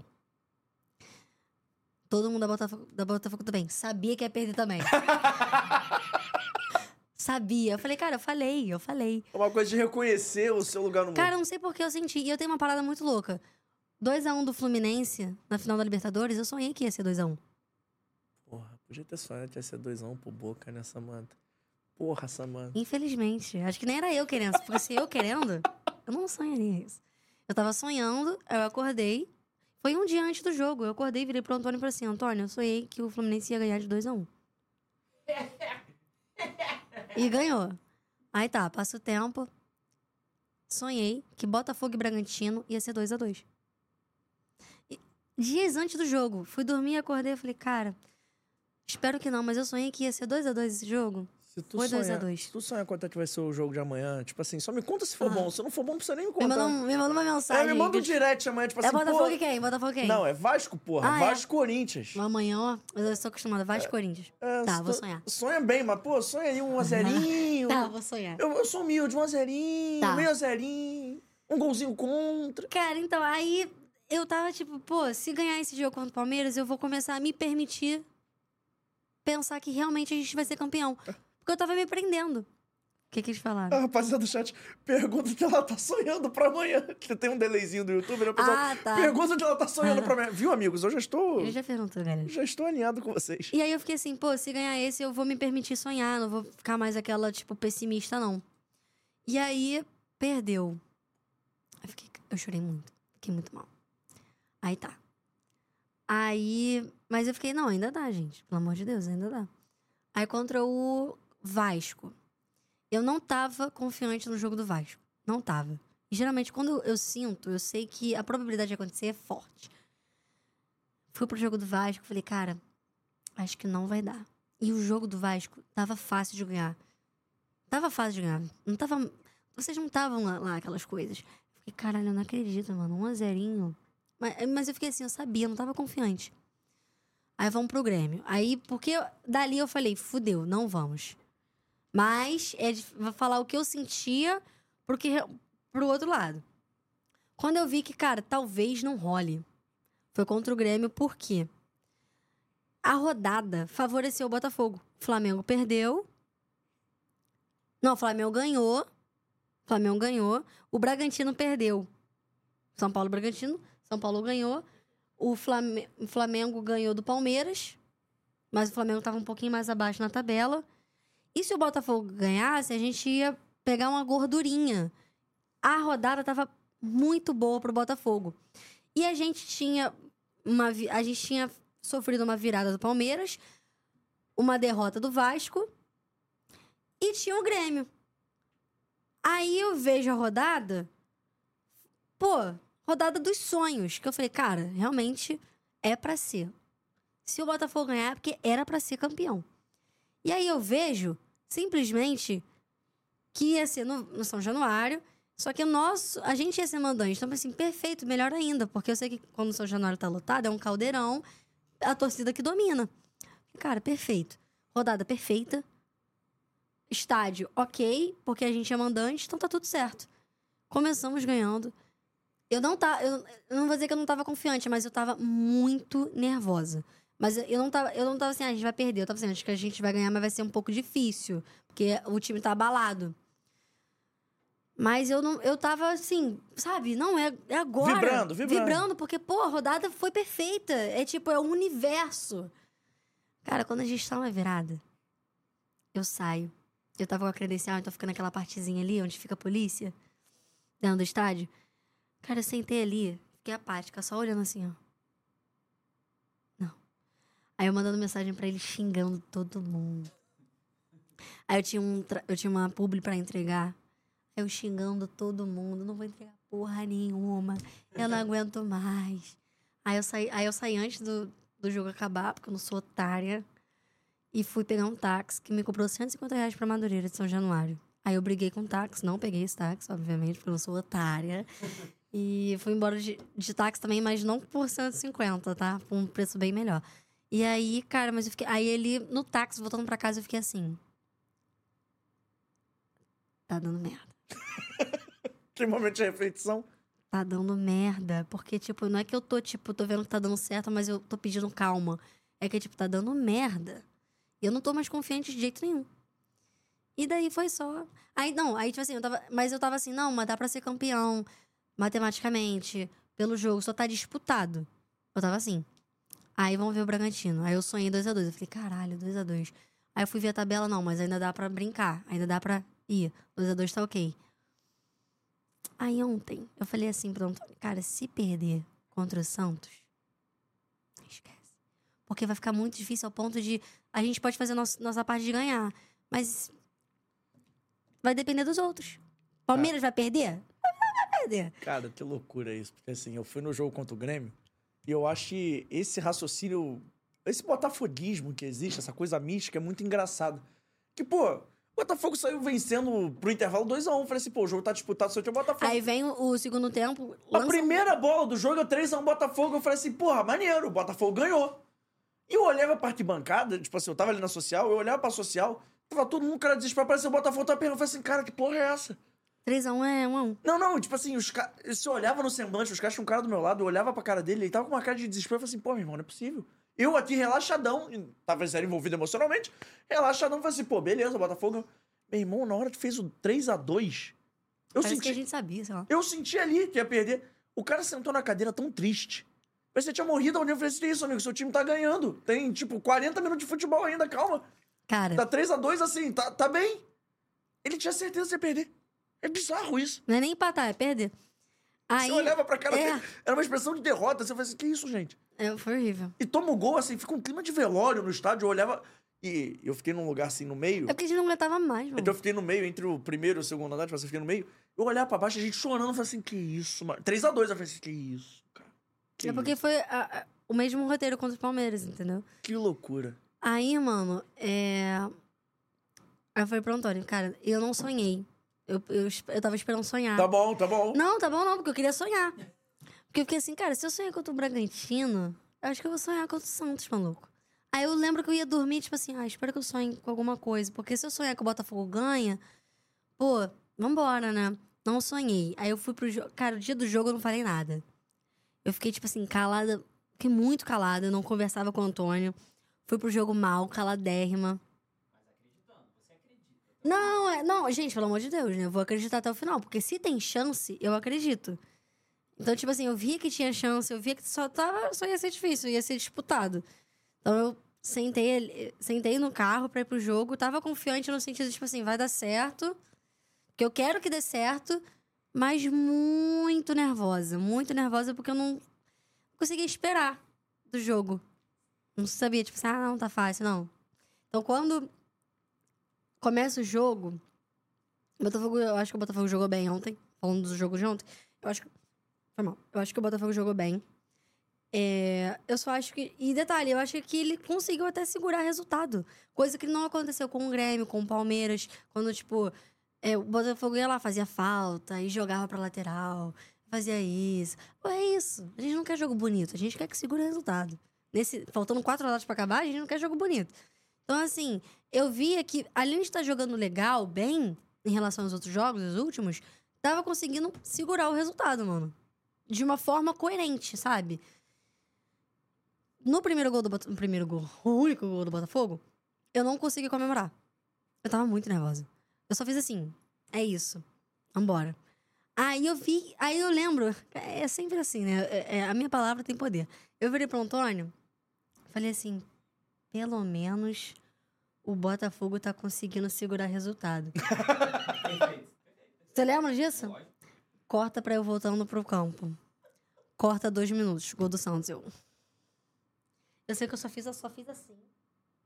Aí eu fui ver quantos de acréscimo. Falei, não vai dar. Aí eu entrei e falei, vambora. Aí eu fui embora. Aí eu fiquei, eu fiquei mal. Não falei nada.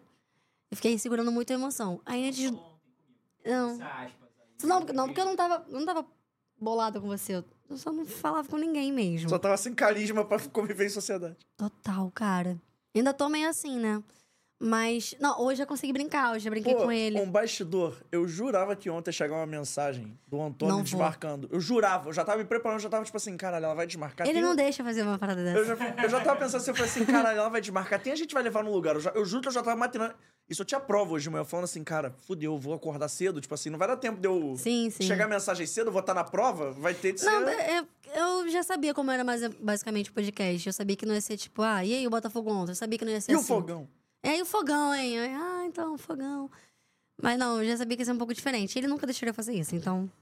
Agradeço a ele, tá? Obrigado, amigo. Você é um amigo. Mas... É, eu fiquei muito... Cara, primeiro eu fiquei apática, eu segurei, eu segurei muita emoção. Aí eu sou uma pessoa que eu preciso sentir, seja lá o que eu esteja sentindo, pra eu conseguir seguir em frente, em qualquer área da minha vida. E aí eu, antes de dormir, deixei sentir a emoção. Aí eu tive ali umas duas horas de depressão profunda. Choro, choro, choro, depressão profunda, estou sendo sincera. E aí eu consegui dormir. Acordei já conseguindo falar, brincar, mas assim, sentindo. Caralho, realmente foda. E brincando, não, como, como eu tô aqui, tô bem.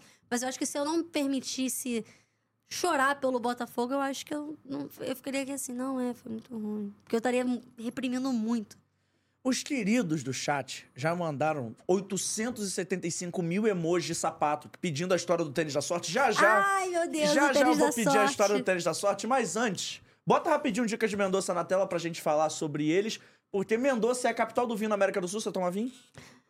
Tô começando, mas ele é apaixonado. Vou te falar, mas eu tô começando. Antes dessa viagem eu não tomava vinho, mas vale a pena. E mesmo assim, o Q R Code tá passando na tela. Você aí do outro lado da tela quer entrar em contato, só apontar o telefone do Q R Code. Bota minhas fotos na tela, que eu posso falar um pouquinho mais. Que isso? Porra, meu irmão... Tu eu... gostou mesmo? Pô, pior que eu gostei. E bom que gera umas mídias maneiras pro meu Instagram, pô, né? Esquece. Porra, essa... Tá a cara do gringo nessa aqui, hein? É, porra, então, é isso, amigos. É isso. É isso. Mas olha só, Mendoza é uma cidade incrível. Eu achei que era uma cidade pequena, assim, que o pessoal fala, ah, cidade de vinícola, não sei o quê. As melhores cidades são as pequenininhas, não, não, mas aí tá, não é tão pequenininha, não. Tipo assim, tem um McDonald's, pá.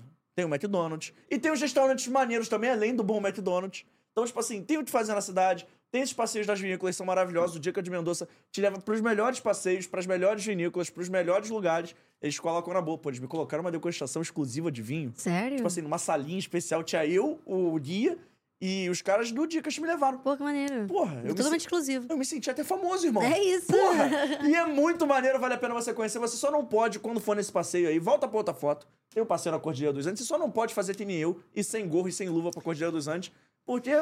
Foi no quarto dia de viagem, eu já tava assim, pô, tranquilão, não sinto não, mais frio. Não, não. O lugar esquece ventava, isso. Nevava, logicamente, passei frio, mas garantiu entretenimento pra quem me é segue isso. No Instagram. É isso. Agradecendo demais a galera do Dicas de Mendoza pelo carinho, pela lembrança e principalmente pelo apoio ao nosso podcast. E eu sempre falo que eu jogo pro universo. Então já vou aqui falar pra eles assim, quero voltar, hein? Se vocês quiserem me chamar jogou, pra ir de jogou. novo, se vocês quiserem me chamar pra ir de novo, tamo aí. Eu já fui na época de frio, agora é época de colheita, pode vambora, chamar que eu vou também. Você pode chamar que eu vou também. Isso, é isso, é isso aí. Ó, vamos lá, tem duas histórias que o pessoal tá pedindo. Tá. História do tênis da sorte e pergunta do vídeo de Natal com o Diogo Defante. Esse é o P G R Apostas pedindo aí a história do Natal com o Diogo Defante, do vídeo. Por qual você quer começar? É que é, que, é, que é tão natural as coisas que acontecem com o Defante que eu fico assim, gente, é que isso aqui é normal. Mas eu posso começar com o tênis da sorte, pra, porque a gente já, já estava falando de Botafogo. Isso. O tênis da sorte é um Vans plataforma. Que eu tenho desde... Você cresce quantos centímetros usando esse Vans? Nenhum, agora eu só desço. Ah, com o Vans? É, com o Vans. É... Sei lá, acho que dois centímetros no máximo, não sei. Então não faz tanta diferença. Não, assim. Não, mas é uma plataforma maneira. Aí eu comprei em dois mil e dezoito, esse Vans. Porque eu era uma pessoa que só tinha um tênis. Pra tudo. Esse aqui já é diferente, calma. Eu já fui ver se você tava de Vans. Não, não, ele me deu isso. Eu tinha um tênis pra tudo. Só que eu ficava assim, cara, não tem como eu usar o meu tênis de sair pra ir pra jogo. Aí eu fiquei assim, não, vou comprar um tênis só pra ir em jogo. E esse aqui vai ser só de sair. E aí, tá. Comprei um, um, um Vans plataforma preto e branco. Botei o, o tênis. Aí eu ia todos os jogos do Botafogo com ele. Todos, todos. Esse tênis viu grandes jogos como Botafogo Guarani, pela Série B, grande festa, grande momento. Cara, uma festa ali no Nilton Santos, um dos dias mais festivos da minha vida, eu descaralhei pra caralho, foi muito bom, subimos no ônibus, eu tenho uma história muito boa nesse dia também, mas enfim, foi muito bom. Como viu também a Série B em si, né? Tem, é, que é a Série B. E muitos, jo- e muitos jogos ruins, eliminações de, de Sul-Americana, tá? Viu, cara, esse tênis viu muitos momentos, ma- muitos ruins também. Só que como eu sou, eu sou muito supersticiosa com o Botafogo, cara, virou o tênis da sorte. Só que eu tenho esse tênis desde dois mil e dezoito. Esse tênis tá furado e descolando. Eu uso ele até hoje. E se você levar ele pra colar e pra costurar, não. Ele não vai ser mais o tênis da sorte? Não. E de, quando o Botafogo começou a ganhar muito... Eu, porque esse tênis da sorte, eu sabia que ele tava todo fudido, mas eu não falava pra ninguém. Meu tênis da sorte tá fudido, tá descolando, meu, meu, o dedo aparece. Mas é meu, não falo nada. Quando o Botafogo começou a ganhar, eu comecei a compartilhar com as pessoas que eu tinha um tênis da sorte e mostrava a condição que eu ia pro estádio. E todo mundo, cara, começou a rir, começou a achar hilário, falava que ele não era da sorte, falava que ele era, ou falava, tira esse tênis, ou deixa esse tênis descansar, já deu. Aí, ó. Deixa ele mimir. Você botou, você botou o holofote no tênis, veio o olho é, gordo. É, cara, mas esse tênis vai ficar aí por muito tempo, tá? Só se meu pé crescer, ou se realmente, cara... Tô... Porque um dedo já tá aparecendo, agora se todos os dedos aparecerem, eu posso pensar. Vai ser um só, tamo junto. Mas é isso aí, mas todo mundo ama, porque eu tenho um ritual também, tem rituais no dia de jogo. É a, a minha aposta. O pessoal tá perguntando sobre isso também. O João Gabriel, porra, aí o sobrenome me derrubou aqui completamente. É amigo do Antônio. Porra, como é que faz o sobrenome aqui, querido? É João Gabriel, o do que perguntou da aposta. Tá. Ficou mais fácil. O João Gabriel da aposta quer saber aqui. Porra. O quê? Ele falou assim, agora eu pergunto por que ela aposta cento e cinquenta reais. Ela falou no Instagram, te explicaria e nunca falou nada. É porque eu nunca... É porque, tipo assim... Apostar menos de cinquenta reais no meu time é sacanagem. E mais também é burrice. Entendeu? Então eu pensei, cara, acho que cinquenta vai ser meio que meus dois reais. É um valor justo. Pra uma aposta. Só que às vezes cinquenta reais não dava muita diferença. Eu ganhava, tipo, sessenta e três. Só que pra mim virou um número... Bom pra apostar, tipo, virou da sorte, fudeu. E aí, era a foto da aposta de cinquenta reais, começava a minha superstição aqui nos stories, com a música Noite das Safadas. Tudo a ver. É. É porque é Noite da Cachorrada, entendeu? Entendi. Hoje é dia de cachorrada, Noite das Safadas. Vai, vai, D J lindinho. Tô passando mal, tô passando mal, tô passando, tô passando, tô passando mal. Excelente música. Porra, exatamente. Aí era a, da, o print da aposta com a Noite das Safadas. Aí depois, o tênis do meu pé. Com é, a foto do tênis, todo fudido. Com a música Gratidão da... do Chão de Pilares, pela força que não me deixou desistir, gratidão. Aí a... Exatamente. E um, é isso. Esse era o ritual. Eu esqueci o resto. Não, aí... da, da pergunta. Ah, tá, não. não ah, da, deles a sorte é esse. Era ah, agora isso. É do Defante. É, eu sou amigo do Defante desde dois mil e dezenove. E hoje em dia o Defante tá bem, galera. Mas quando ele não tava bem, que foi quando a gente começou a se falar na internet e virar amigo, tudo que o Defante falava pra fazer era tipo assim... É, Sam, tem aqui um vídeo, pode vir aqui no meu podcast, sei lá o quê? Antes do Juscelino, tá? Antes do Juscelino. Caralho, você foi muito no Juscelino. Agora que é tipo assim... Não, mas eu fui num antes do Juscelino. Tinha um antes. Que também era meio trash. Aí eu falei assim... Não, nessa época eu nem tava com ele. Eu falei assim, não, vamos. Onde é? Gente, era num alto de um morro. Em... Alto de um morro... Severo Snape da G R, chegou agora. Cara, acho que era em Campo Grande ou Santa Cruz. Mas lá em cima, lá em cima. Só que você pensa, o problema não é ser lá em cima. Porra, sou de Madureira. O problema era a escada minúscula que eu tinha que subir até lá em cima. Era tipo assim, você não fazia isso aqui completo. Era, era assim, sabe? Era muito estranho. Tipo, era... Não, estranho não, mas assim, era muito curtinha a escada. Era meio difícil. Era muito curtinha a escada. E eu tenho asma e era lá em cima. E era um lugar bizarro, muito trash. Eu falei, cara, o, o Defante só me bota em lugar... pesada, hein? Maneiro. Ele, não, sabe, chega aí, sei lá o quê. Aí tá, gravei. Aí depois ele me chama pra fazer foto da camisa dele. Lugar bizarro também. Sobe diversas escadinhas. Aí sobe diversas escadinhas. Aí pra chegar no lugar da foto tem que passar por uma janela. Aí eu, eita, Defante, legal, hein? Aí tá, e a gente ria. A gente não liga pra isso, muito menos ele. Aí, teve um dia... Depois de diversos trabalhos... Dos três que eu quero contar, mas depois. Do, do Natal foi o seguinte. Eu tava trabalhando no Meia. E o, o estúdio do Danessa é em Piedade. Perto da casa da minha tia. Isso aqui também é perto do morro. E aquela partezinha é Morro do Urubu. E aí, cara... E que não é o do Pitts. Não. Não entendi, como assim? Porra, o urubu do Pitts. Você nunca, você nunca viu ninguém hackeado no Instagram postando o urubu do Pitts? Não. A mulher que foi me dar um golpe. A Ana do Pitts. Pô, que isso? Ah, tu tá. Nunca viu? O cara posta foto lá do urubu entendi, do Pitts. Bota entendi. dez, volta cem, pô. Sabe entendi, ela... entendi. Não, garotinho, garotinho. Garotinho. A piada foi ruim, mas porra, era só dar um sorriso e fingir que ela não aconteceu. Não, é porque eu sou sincera, entende? Eu não sou falsa. Não, eu falo assim, não, porque eu, a minha cara não esconde. Eu falo assim, é... É, pois é. Aí todo mundo, ela não entendeu. Eu prefiro falar que eu não entendi. Mas aí eu... Aí, pô, faltei trabalho. Eu era estagiária, não podia faltar. Eu inventei qualquer coisa, uma desculpa lá. Ah, sei lá que você tem que fazer tal coisa.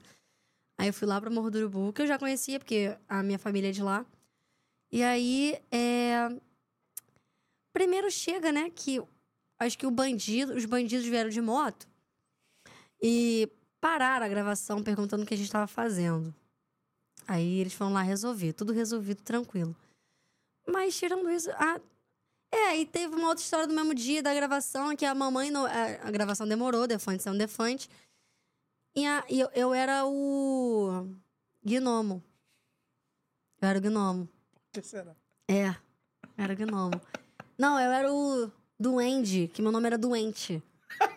Era, lembrei. E aí o Papai Noel era o Defante. Aí o boneco de neve era um cara, um negão de dois metros, com uma cenoura no nariz. E a Rena era o Big João, gordão, sem camisa, de quatro, andando de quatro no chão, com o boneco de neve de dois metros, o negão de dois metros. E eu, em pé, nas costas do Big João. E o Big João de quatro... Com a gente nas costas andando, no meio da rua. Que cena. É, é, essa parte era, era a parte que a gente ia atrás do Papai Noel. Só que é um corte seco muito bom. Era tipo assim, vamos! Aí vinha eu e o boneco de neve. Acho que era negão de neve, uma parada assim. A gente vinha, aí subia no... O Big João já de quatro. A gente subia no Big João e o Big João tentando andar no asfalto. E esse era o corte seco. A gente assim, ó. Era... Tem no YouTube, gente. Vê, especial de Natal. É muito bom. E aí, a Mamãe Noel chegou muito cedo e a gravação demorou muito. O que acontece? A Mamãe Noel vai embora, não fica pra gravação. E a gente tem que catar uma Mamãe Noel. Aí tem uma mulher, uma senhora andando na rua, que o Defante fala assim, se eu te der cem reais, você seria a Mamãe Noel? Aí ela, sim. Aí, cara, vai, corta pra gente ir pra casa do Danessa, fazer a cena final, que era eu... Big João, Negão de Neve, falando assim, é, Papai Noel, a magia do Natal voltou. E era ele dançando era ele dançando valsa com a senhora que não estava entendendo nada e só falava assim, eu tenho que ir pra casa fazer a janta dos meus netos. E ela assim, ele assim, aí ele abaixou as calças e deixou as calças na, na canela de cuequinha. Aí, a cena era essa. Ele assim, ela aqui, ele assim. Aí as calças dele aqui embaixo. E eu, Negão de Neve, Big João, assim, ó. A magia do Natal. A que magia parado. do Natal. Era isso. Que parada. Rapidinho, conta sobre o Juscelino. Você fez algumas participações? Ou é. uma participação? Porque, confesso, o teu mais vejo do Juscelino são aqueles cortes que você aparece. Rapaziada... O que é pior, Samanta?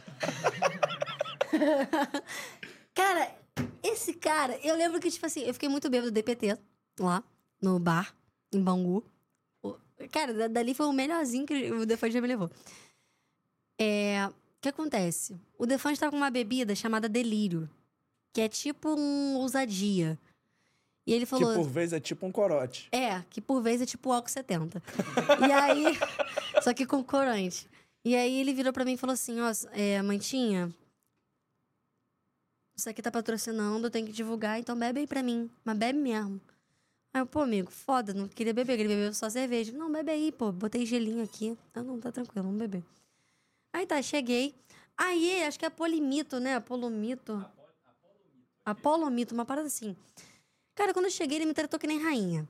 Sem eu ter feito nada, eu só cheguei. Aí ele, caraca, eu sou muito seu fã, te adoro, você é sensacional, isso, aquilo. Aí eu, pô, obrigado, tirei foto com ele.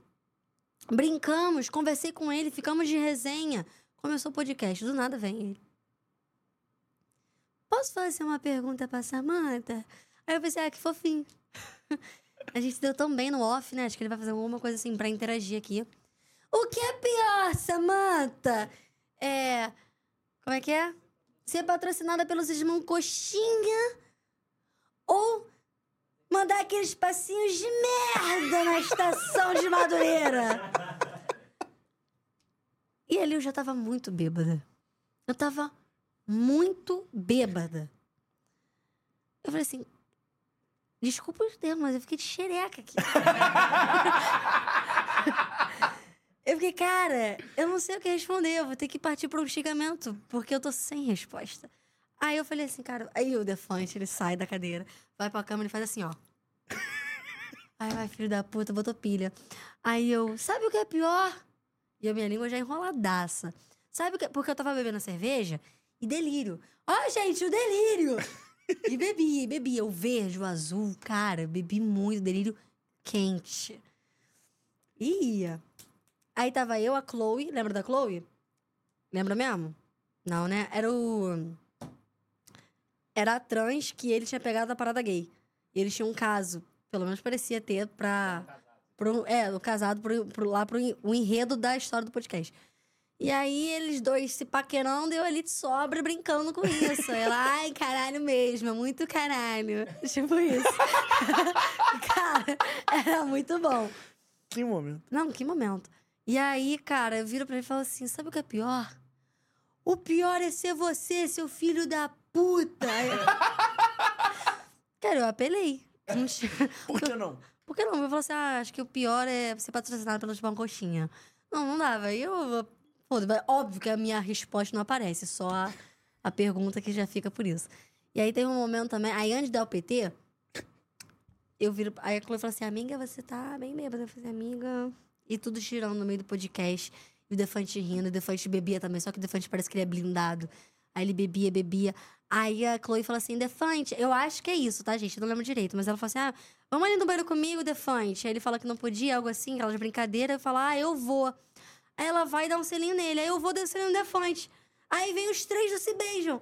Aí eu, caraca, que isso? Se beijam, que eu digo, não beijo de língua. Os três dão um selinho assim. E sai. Eu vou no banheiro. Parada. E o podcast rolando lá atrás. E tipo, é um bar em Bangu, tá ligado? Pé de chinelaço. E eu, aquele banheiro bem de bar, pé de chinelo.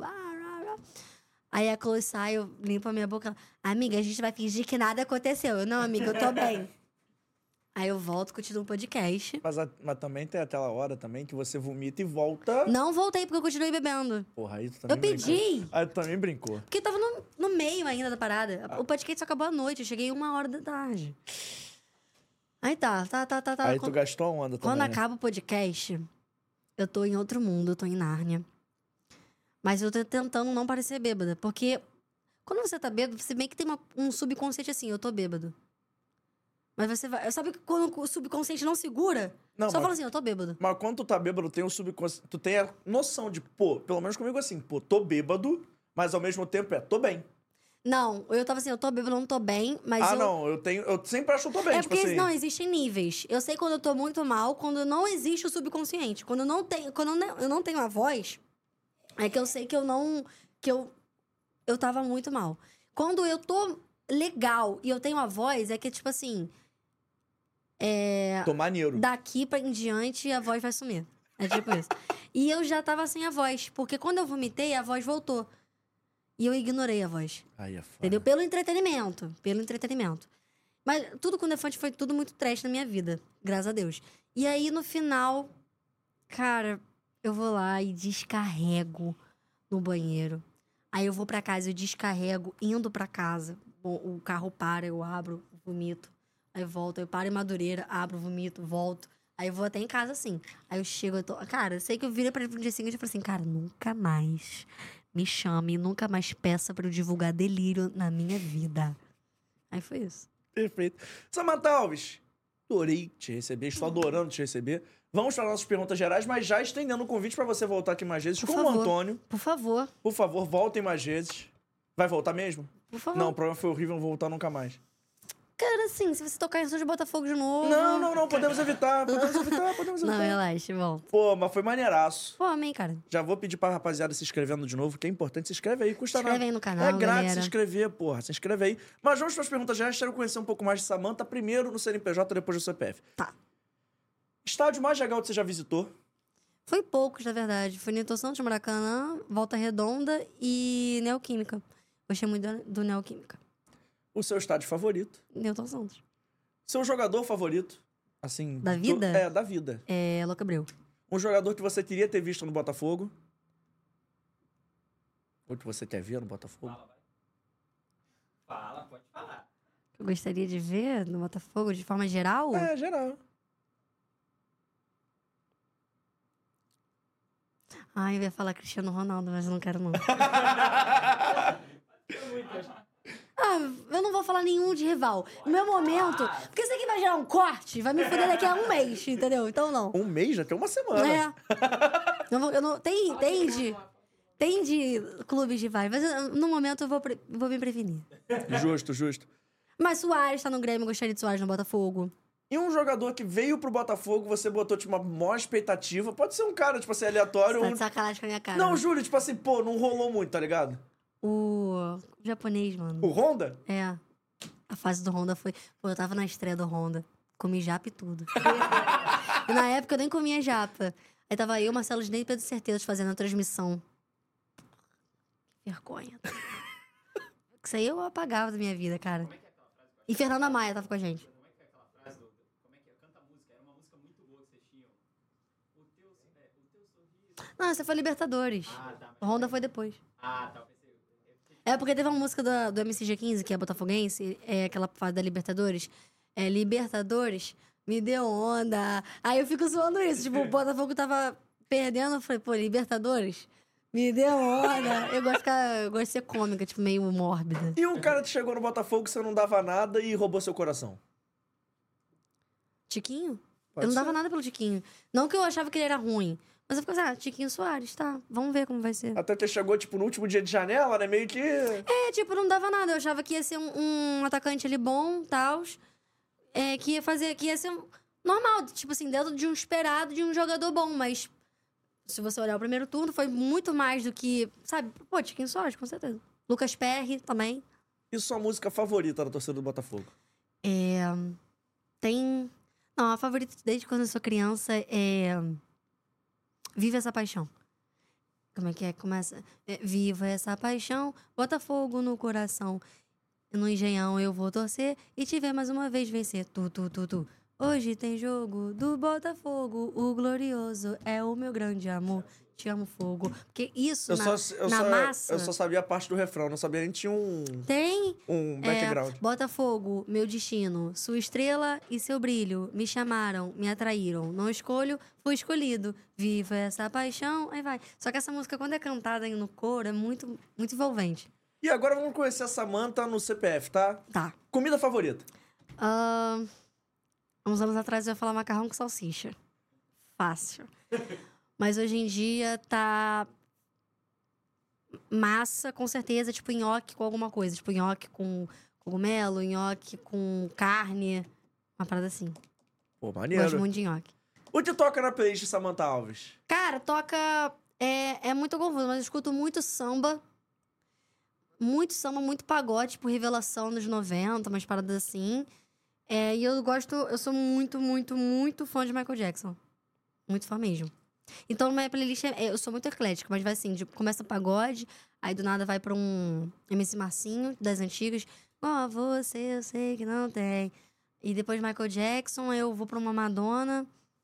Mas aí... tu tem uma coisa do dia, porque eu sou muito eclético, aí tem dias temáticos da minha playlist. Tipo assim, outro dia eu tava no Dia da Chat, eu vi um, um corte daquele... Cara, tem um maluco no TikTok que eu acho sensacional, que ele reúne as pessoas numa mesa... É, lá no metrô de Salvador, e ele fica assim, acerte uma música e ganhe trinta reais. Foda. Aí tem o dia do axé, o dia do pagode, o dia do samba. Pô, aí o dia do axé, eu não sei porque eu comecei a ouvir axé. Era o dia do babado novo, que ele só fez... Mu- Caralho, muito bom. Cara, eu não sou de dia, eu sou de humor. E geralmente eu escuto música em... Eu sou muito... Metódica? Muito. Eu também. Eu sou muito, eu trato isso na, na minha psicóloga. É porque, assim, Eu, eu, eu sou muito certinha. E às vezes não tem por que fazer assim. Eu só quero assim. E aí, isso, isso até pega no nosso relacionamento, que eu falo assim, tá, e agora você vai tomar banho. Aí ele fala, mas eu quero comer primeiro. Eu falei, não, primeiro você toma banho. Tipo assim, é uma coisa... é, só que não é por mal, é, é uma coisa que assim, eu faço assim... É só assim, método. É, aí tipo assim, eu só escuto música geralmente quando eu estou em carro. Então assim, eu tô indo pra casa dele, tô saindo de Madureira e indo pra Santa Teresa. Aí eu entrei no carro, boto minha música e eu escuto... Caminho é longo, então eu escuto muita música. Aí, tipo, ah, eu tô. É, eu vou estudar, eu não escuto, vou ver jogar videogame, eu não escuto, eu gosto de escutar música do videogame. Aí tá, agora, ah, vou pra São Paulo de ônibus, aí eu escuto música. Aí, às vezes, se eu não me permitir dormir, eu vou às sete horas ouvindo música. Eu só escuto música em movimento, assim. Porque eu fico pensando, às vezes eu escuto a música, às vezes eu penso, pá, pá. Mas tirando isso, eu não escuto música, não. Eu tá tocando direto no meu carro agora as antigas do Justin Bieber. Nada Nossa! melhor, nada melhor. Mini, mini, manimo. Caralho, muito bom. Muito forte, muito, muito bom. forte. Samanta, filme favorito? Tropa de Elite, um. Tu também? Que satisfação. Não é meu favorito, mas ah, tá no meu top cinco. Meu, ah, fa- meu favorito é Forrest Gump, mas assim, Tropa de Elite ah, tá não, bem ranqueado. Ah, nunca vi Forrest Gump. Que isso, Sério? filmaço. Nunca filmaço. vi. Mas é triste, não é? Não é não, é assim... Eu posso falar uma característica minha? Eu não vejo filme triste. Por quê? Porque eu vou ficar triste. Eu não vejo filme de terror, porque eu tenho medo, mano. Ah, eu adoro filme de terror, porque Morro eu sei que é de... mentira. Mo... Não sei... Meu sub... Não entendo que é mentira. Ah, não. Eu vejo um fantasma e acho a verdade, porra. Não, mas aí... Não vou dormir, cara. Você não vai mexer com ele, tá ligado? Não, nem Ninguém fude... vai mexer contigo, se você não for atrás. Nem fudendo. Eu vou dormir. Em algum momento eu vou dormir, vai ficar tudo escuro, eu vou ter medo. Esquece. Ah, não vai funcionar, é, não vejo. Eu, depois, no off eu te falo que tu é. Samanta, indica uma série aí. Uma... Sua série favorita, indica uma série aí, que eu entrei de férias hoje na faculdade, então eu vou... Você gosta de história? Gosto. The Tudors. Fala sobre a vida do Henrique oitavo. O cara que teve diversas mulheres e ele rompeu com a igreja católica, na época, para se casar com a amante dele e matou, matou ela na guilhotina. Netflix? Não só ela, mas como as outras também. Netflix, Netflix The Tudors. Vou, vou tentar ver. Eu gosto Muito de coisas boa. mais movimentadas. Eu gosto de coisa de mentira. Eu não, não... Ah, tá. Porque então esquece isso aí. Não, não, você gosta de coisa de verdade, mas eu gosto de coisa de mentira também. Mas tipo assim, era... Ah, tá, você gosta... Gosto de série de tiroteio. Ah, a gente viu uma série muito de mentira. Boa. Game of Thrones. Oi? Arcanjo Renegado. É fictício, mas trata tá a realidade da, do Rio de Janeiro. Essa é a minha lista. Samanta gosta de ler? Tem algum livro favorito? Hum, eu lia muito, mas eu lia muito, tipo, livro sem ser... É, eu gostava de ler romance bobo, pra me distrair. É, entendeu? Um menininho na escola conheceu uma menina e o pai não gostava dele. Isso me distraía.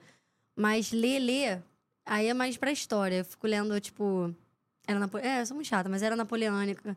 Eu gosto de ler. Eu, eu acho porra que eu leio. Inclusive, estreou o filme do Napoleão no cinema, eu tô querendo ver.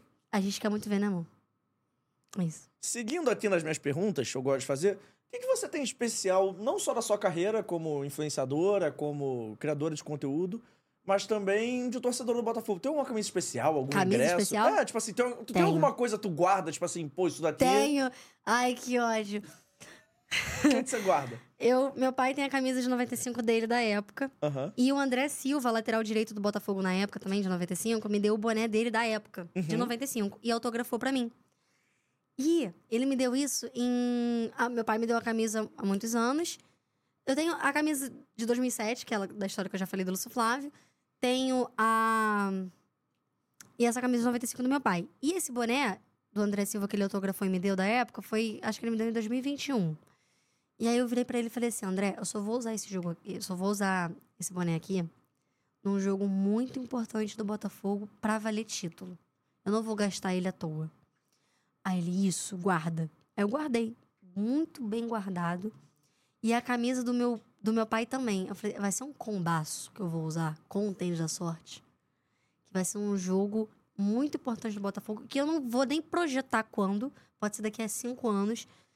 Que vai ser um jogo muito importante pra valer um título. Botafogo e Palmeiras. E eu virei pra ele e falei assim... Toda assim, ó. Amor, é, eu acho que tá na hora de eu usar o meu boné. Aí eu usei e perdi. Ou seja, o boné... Aí eu guardei ele de novo e nunca mais vou usar. Justo. Agora eu só uso, tipo assim... Esse jogo é o jogo do título mesmo. Não? Aí eu uso. Não? Ah, não, aí porra. É o jogo. Porra, mas o boné já deu errado a primeira vez, tu vai tentar de novo? Mas aí não foi culpa do boné, não. Tá bom. Não, eu não quero, eu não quero. Eu não, eu não quero, não quero meter uma dessa, não quero meter uma dessa. Sacanagem. Samanta, no alto dos seus vinte e dois anos de vida, eu não vou fazer vinte e dois vezes trezentos e sessenta e cinco, então não tenho essa Ih, qualidade toda. Esquece. Qual o dia mais feliz da sua vida? Em que sentido? Todo. O dia mais feliz da sua vida. Tipo assim, um dia tu lembra e fala assim, caraca, o dia mais feliz da minha vida é esse. No, no todo, assim, vinte e dois anos, o dia mais feliz. Não sei, cara, é foda, né? Tipo assim, do nada. Não vou saber te dizer o dia mais feliz da minha vida, mas eu tenho momentos que quando uma pessoa faz uma pergunta assim, do nada, eu lembro. Ah, dois mil e nove, tinha oito anos, Botafogo e Resende pela Taça Guanabara, Maracanã Antigo, eu e meu pai. Foi um momento muito bom que eu não consigo esquecer. Outro momento muito bom foi quando eu vi o Louco Abreu. Ele só parou pra falar comigo, então é isso, ele só parou pra falar comigo e tinha muita menina ali. Ele foi em mim. Um, meu aniversário, meu último aniversário. Foi muito bom. O Antônio que organizou tudo. Foi muito especial. Você gosta de comemorar aniversário? Eu sou viciada. E se esquecer, e se não tratar o meu dia como se fosse um dia foda, esquece. Porque assim, cara, se não tratar o meu aniversário como se fosse o melhor dia do ano, esquece, tá? Esquece. Eu já acordo assim. Acordei, hein? E aí? É isso. É isso? Não, não, é que esse ano o meu, meu aniversário caiu no dia do podcast. E aí? Não, não avisei ninguém, tipo assim, não, não anunciei. Ah, vai ser meu... É, tipo assim, fiquei, pô, na expectativa. Pô, não é que o Vitor aparece com o bolo, geral canta um parabéns, do nada, pô, fiquei, fiquei orgulhoso. Não teve nada, né? Não, teve, teve, ah, tá. Trouxe o bolo mesmo, trouxe o bolo. Aí, pô, rapaziada cantou parabéns, eu fiquei, fiquei honrado, assim, porque, pô, eles lembraram, eles fizeram meu dia ser especial mesmo. Parabéns fazer o mínimo, Vitor, gostei. Muito bom, muito bom. A última pergunta, hum. eu começo perguntando quem é a pessoa fora do jogo, pra conhecer um pouquinho mais dela, e eu gosto de gerar esse exercício de reflexão, porque eu sou curioso, sou fofoqueiro. Só porque eu tô na psicóloga, né? Eu não, assim, cara, sou... o cara me fez uma pergunta no podcast que eu não soube responder, e isso tá martelando minha cabeça há dias. Mas eu ia perguntar o seguinte, o que seria a Samanta se ela não fosse criadora de conteúdo? O que você ia fazer da vida? Eu ia fazer prova pra Polícia Federal. Ia ser polícia? Aham, uhum, federal. Brabona? Brabona, ou delegada. Delegada, com certeza. Ia ser uma, uma dessas porra aí. Porra, maneiro. E eu ia ser, tipo, entretenimento do quartel, tá ligado? Eu ia ser, tipo assim, uma delegada... Era a minha meta. Quando eu comecei assim, porque eu não levava a sério a internet, eu ficava assim, cara, eu ia ser uma delegada muito gente boa. É, muito gente boa. Tipo assim, pô, adoro aquela delegada ali. Adoro, adoro. Resenha, sabe? Eu ia ser isso. Delegada gente boa, da... É, porque eu gostava de estudar é, essa parte do direito. O criminal, a história, assim... Justo. Falei ter a última pergunta, porém mentir. Você gostou do nosso estúdio? Ai, não. Meio, sei lá. Tô brincando. Eu amei, gente. E é o primeiro podcast de estúdio que eu vou que tem camarim. Eu fiquei assim, quê? Coisa de playboy isso aqui. Ó, estamos já já em podcast dos melhores estúdios de podcast do Rio de Janeiro. O Q R Code tá passando aqui em cima. Aponte seu telefone, fale com eles. Porque tem galera maravilhosa. Hoje até o Gabriel veio aqui em cima. Que saudade de você, Gabriel. Você tava sumido, cara. Você não queria mais saber de mim. Depois que o Fluminense foi ah, campeão da Libertadores, ah. você não veio mais aqui, não veio mais tomar um sorvetinho, abandonou a gente. Tem o Abner também. Tem o Rafite, que está na carrapeta. Você ouvia trinta trinta? Não. Porra. Ah, peraí, sim. É da... da o, do... A banda trinta trinta. Papo reto, cara. Rafite era o D J do trinta trinta. Qual entrega é? Logo. E tem o Thiago. Que hoje não veio de Severo Snape, mas tá igualzinho o cara do Stranger Things. Bonezinho vermelho e tudo. Nossa, verdade. Valeu, Thiago. Tamo junto, meu querido. Ninguém mandou me sacanear aquele dia. Eu guardei no coração. Você viu que eu guardei. Olha só, o projeto gráfico que passa aqui na tela é obra da galera da Carretel Mídia. O Q R Code passa aqui em cima também. Entre em contato com eles pra desenrolar e potencializar sua grande marca. Assim como eles potencializam a gente aqui do Fora do Jogo. Um abraço pra galera da Carretel. Antes da gente terminar de vez, olha pra tela, a câmera ali. Claro que todo mundo conhece Samanta Alves, mas fala aí, pra quem não te conhece, encontrar suas redes sociais, seu trabalho, fala aí. Fala também um salve pra Santa Teresa, o pessoal tá pedindo, e manda o arroba do Antônio, se você deixar, né? Tá bom, vou dar o teu arroba não, tá? Eu não marco o Antônio desde o início do primeiro beijo. Vai ficar expo... Vai fazer pô, propaganda? É. Eu, no máximo eu faço um vídeo com ele, mas eu não coloco arroba não. Propaganda não? Zero. Gente, tudo bem? Meu nome é Samanta Alves, sou de Madureira, tenho vinte e dois anos. É, as minhas redes sociais é o mesmo user para todas. Arroba Manta Alves, com dois A ali, Manta Alves. TikTok, Instagram, Twitter. No Twitter eu brigo muito com as pessoas. Eu discuto, converso, falo polêmicas. No meu Instagram eu sou mais profissional e no meu TikTok eu sou mais engraçado. É isso. Ah, e do Antônio, se você entrar nas minhas redes sociais, você vai acabar montando ele. Inclusive, eu não fiz essa pergunta. O que passa na For You de Samanta Alves? Passa... É... Ai... Não, calma, calma, olha só. É o quê? Briga de... Não. Briga de uma idosa pelada. Como é que é que foi? Então, a minha rede social... Olha, a minha rede social. A minha For You... É que tem uma coisa que eu não posso falar, mas nela... Como assim? No off eu aviso. É que tem um humor é meio estranho. Eu gosto... É, mas a internet não gosta. Mas assim, é, passa coisas de autocuidado no sentido de é, get ready with me para... Eu vou nessa linha. É, meninas se arrumando, cuida... cuidados de cabelo, meninas se maquiando, eu gosto disso.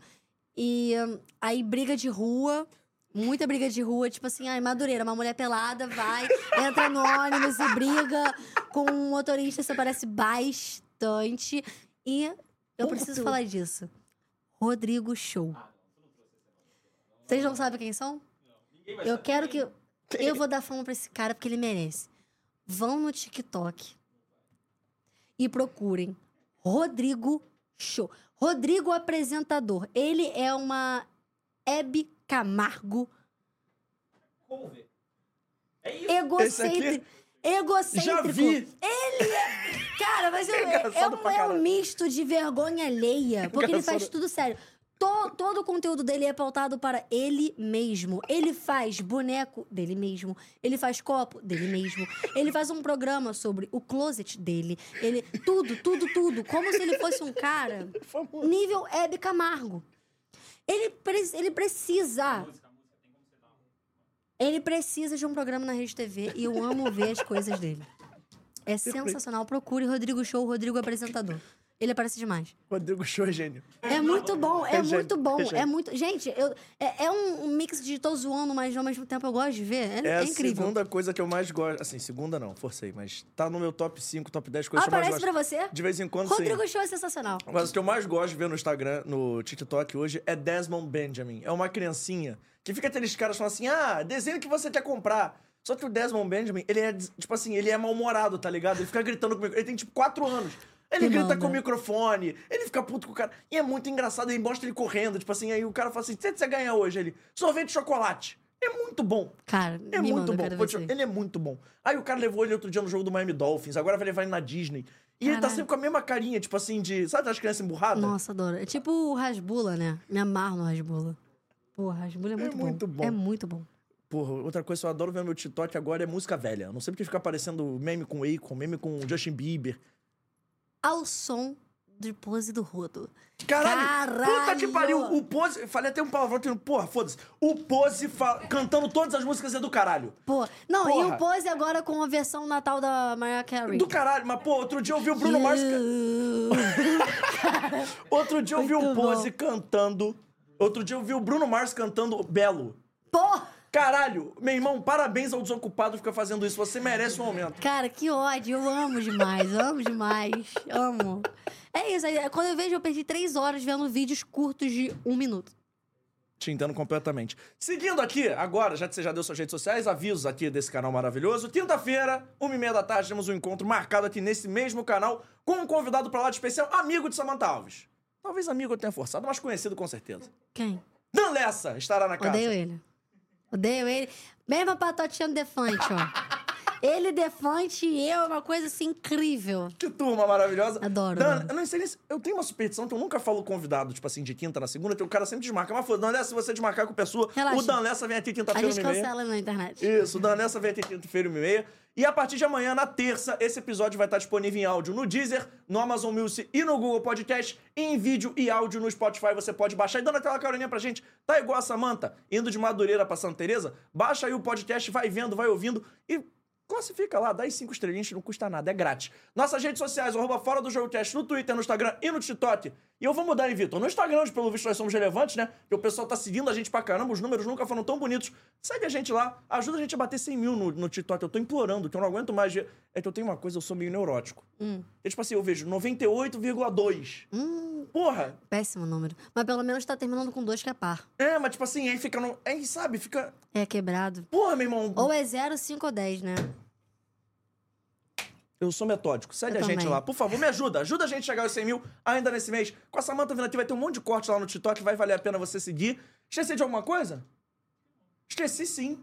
Esqueci de você, Vitor Vita. O e... Fora do Jogo não é feito só por mim, não é feito só por você do outro lado da tela que participou, participou muito bem do chat hoje, mas também pelo Vitor Vita, meu produtor executivo. Ele inventou esse cargo, ele se autonomeou. E o Emerson Rocha, que marca a nossa agenda e me ajuda demais também. Um beijo para os dois e um beijo para você. E no seu coração do outro lado da tela, que assiste, compartilha e manda mensagem. Não posso esquecer... Fazer aquele jabazinho clássico também, já fiz o jabazinho no podcast, fazer o meu também. Hoje, a partir das sete, deve ser sete, sete e meia, acho que é sete, tá lá no Flyer sete. sete horas vou estar no Bom de Bola Foodcast, você vai lá ah, no... Ah, já fui, bem legal. O Rock é quase sócio da casa, já veio aqui várias vezes. Toda vez que o Rock vem aqui, pega vídeo de milhão. Então eu vou estar lá com o Rock tentando buscar o meu próprio milhão. Assista a gente lá no Bom de Bola Foodcast. Um beijo pro Rock que estava participando aqui também. Samanta, mais uma vez, um prazerzaço. Prazer. Desculpa qualquer Quero coisa. Quero voltar. Vai é indicar isso. Pros amigos? Com certeza. Vai falar bem da gente? Depende. Ou só do sorvete? Ai, sorvete. o, o próximo eu quero é de Kinder Bueno. Fechado. Tá marcado. Então é isso, rapaziada. A gente vai ficando por aqui hoje. Um abraço especial pra todos, mas especial pro Antônio.